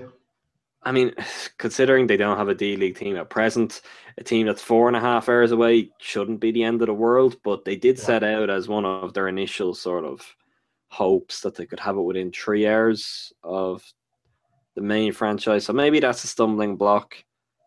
Uh, the the other two, I mean, Racine have said nothing other than they're interested. We don't really know any of the details of their bid. So unless they've got something incredibly impressive that they're just not sharing, I feel like they're a real rank outsider. And Green Bay, that seems to me once again. I don't know Green Bay in terms of Green Bay location, but I obviously know quite a lot about Green Bay, the sports town. And for all the pros of that, I'm not sure if the Bucks will fancy trying to go in there and play. I mean, second fiddle by the longest margin possible to the Packers when it's like late December. Who are you going to get to go to your D League teams games? You have, say you have a game on a Sunday in Green Bay in late December. Who is going to that game? I mean, Yeah. it just it seems counterproductive. Obviously, that ex, that expands across the state in those situations. Um, the Packers are, for the most part, most people view them as as Wisconsin's team. Um, I know that can be a little bit divisive in some areas, but technically that's what they are. I just think putting the team in Green Bay is maybe a different challenge for them. For me, at this point, I think my detached view, I'd probably just go Oshkosh over Sheboygan. But if it was either of those, I could sort of readily understand the logic straight out. Yeah, I, I would probably agree with that. Although I Cross does intrigue me. Plus, they've had, I believe they had CBA teams. Yeah, they've had they've had two CBA teams. Yeah, and what pretty successful too, right? I want to say uh, one was called like the Thundercats. Um, I should remember the other. I was only looking at these earlier under to the, earlier today, but um, yeah, they they have had two CBA teams. Also, the Bucks hosted an exhibition game in the La Crosse center. I want to say it was four years ago. Um, I only noticed once again from research today, the Bucks have played in La Crosse before. Like I guess they played in Madison last last summer, so they have made the trip out that far before. I guess the interesting with that is as well, if we're thinking of the idea of them spreading their fan base, that maybe spreads it wider than anywhere else. You might intensify support in some of the other areas, but I mean, you're pretty far over towards the extremities of the state if you go to La Crosse, right? Yeah, you'd you'd definitely be crossing into like Timberwolves territory. I mean, which that's always a fun idea for the team if they could win over some of that potential market, or if that's if that's an area where there's a sort of a chance where there could be splits and loyalties. If you could swing that back towards the Bucks, Mm-hmm. maybe that would appeal. Uh, but yeah, I mean, out of the, those three cities that we actually have some outside plan, reports, yeah. Yeah, I think those are you know great cities to have. I mean, the one that intrigues me most is the Sheboygan one because you know, you know, I've been to Sheboygan many times and I've seen the armory and what they, the plan for it would be really cool to re- renovate that and you know keep that as a uh, viable, uh, you know, arena. Um, so yeah, for, I think from that perspective, I may be a little biased, but again, they just need a D League team, and I think it would just generate more interest with them from around the state, and that's all you could ask for. I'm go- yeah, I'm gonna guess if it goes to Sheboygan, there probably wouldn't be many cooler sort of settings for arenas in the D League or maybe even the NBA than that one. Yeah, Um, and uh, that said, uh, I think it's it's bookstarthere.com for the Sheboygan bid. And let me see. Led by uh, Joe former Wolf. Bucks former Bucks assistant coach Joe Wolf. One of one of the very very few Wisconsinites to play for the Bucks as well. I'm gonna say he's from Kohler, is it? Yes, which is not too. I mean, it's not far from Sheboygan at all. And if any of you are looking to not only check out bookstarthere.com, which is the Sheboygan website, bringthebooks.com is the website for the Oshkosh bid. Um, they're sort of going under this Fox Valley Pro Basketball, so there's definitely the whole thing of tying that into not just being Oshkosh, but the whole Fox Valley area. Uh, they already also they have a YouTube channel and there's a video up there, so it's it's fun at least seeing City sort of competing for this and some interest in it. Six to eight weeks what Gery Woelfel reported. If we're six to eight weeks away from finding out where the Bucks have a deity team, that's really exciting. Mm-hmm. Um, so the sooner it gets done, I think the better for all involved. Definitely. The next question, once again from at Shack Be Snacking, best case and worst case for Thon, player comparison wise. Who? Best case? I think the best case is an obvious one, and I mean it's the best best case, but it's the one that he's thrown out there himself. Oh, KG. Yeah, I think I think Kevin Garnett is the best case. Maybe the sort of a slightly more modernized for the current game. Kevin Garnett, even slightly bigger, uh, slightly more range on his shot. That that is, uh, when I say best, I mean the best, best, best case. That's like basically that's the case, which is never going to happen. But if somehow that did happen, uh, that is probably his best case. Um, I would say I think I said this the other night, but I I see. I think he could do. I think best case in a role playing sense is Serge Ibaka. yeah, I think I really think he could do that and probably improve uh, better on it. Um, I, I don't know. I just see a lot of possibilities with in that regard. I think worst case. I mean, I, no player comes to mind, but right now, but I'm sure you could probably say he's he's pretty unique, so it's tricky to find to sort of pin down a worst case. It's it's more the type. I mean, you'll be looking at big sort of high risk gambles that didn't come off. Mhm. I, I it's unfortunate, but because the Bucks took him at ten, he was a relatively high pick. He would probably find himself in the company of guys who went higher and didn't pan out in the past. If he was a real bust, I mean, you'd hear names like Kwame Brown. Um, who was the Clippers? Was it Michael Olowokandi? Aloha Candy. Um, they're the sort of names in terms of big men who were taken quite high. Even though I want to say both of those were first overall. Maybe not all of Oh yeah, Olowokandi was first. Yeah, that's right. Okay, so he wasn't he wasn't a first overall pick, but in terms of sort of teams falling in love with a big of a certain style, maybe he just fits in that. It's a tough one though because his game is a little bit different to pin an exact player for the worst case. Even someone like Ibaka or Garnett, best case, that doesn't really counter in the potential for him to be able to handle the ball or create. It's like I, it's really tough. He'd have traits of those guys, but there would be other players who would factor into it too.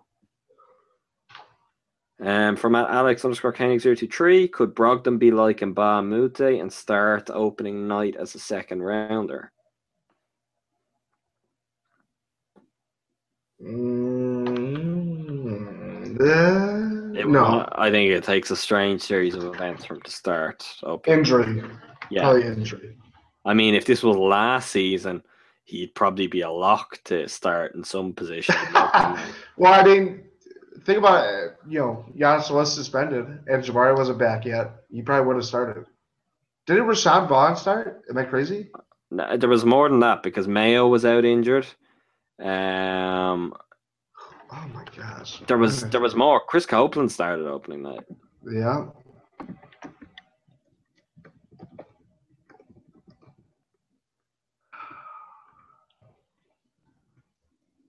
But no, I might have been Bayless instead of Vaughn. I think it was Bayless.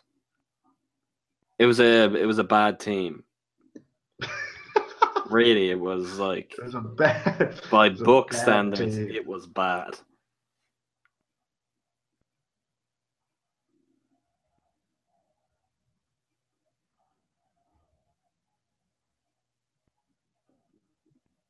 Yeah, it was Bayless. Dear Lord.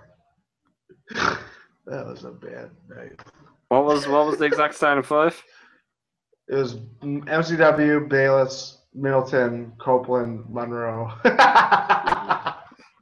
if, if, if, like, yo, 20 years from now, and they're like, what? I mean, you had all these great players and, you know, Yeah, playing I- this great season. what happened that season? It was, we just break out that box score and just like, oh, yeah. That's what happened that season. Next one from Alex underscore Koenig 023. Am I the only one who kind of hopes Maker is 23? Even if his ceiling isn't as high as previously thought, he would be closer to his peak physical maturity. Even if it's lesser.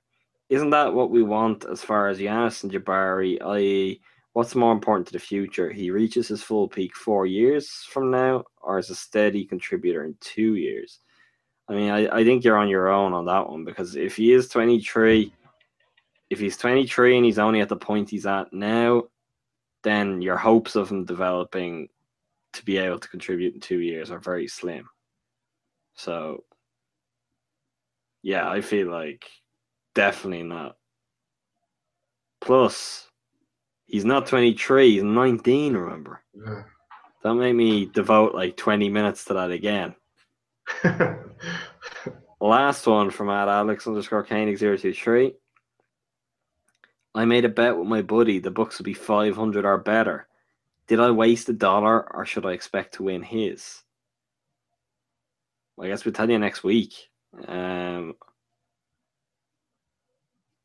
if they come out of the the blocks firing in free agency and get a couple of nice role players, veterans. I mean, maybe they could approach 500, get to a couple of games over, but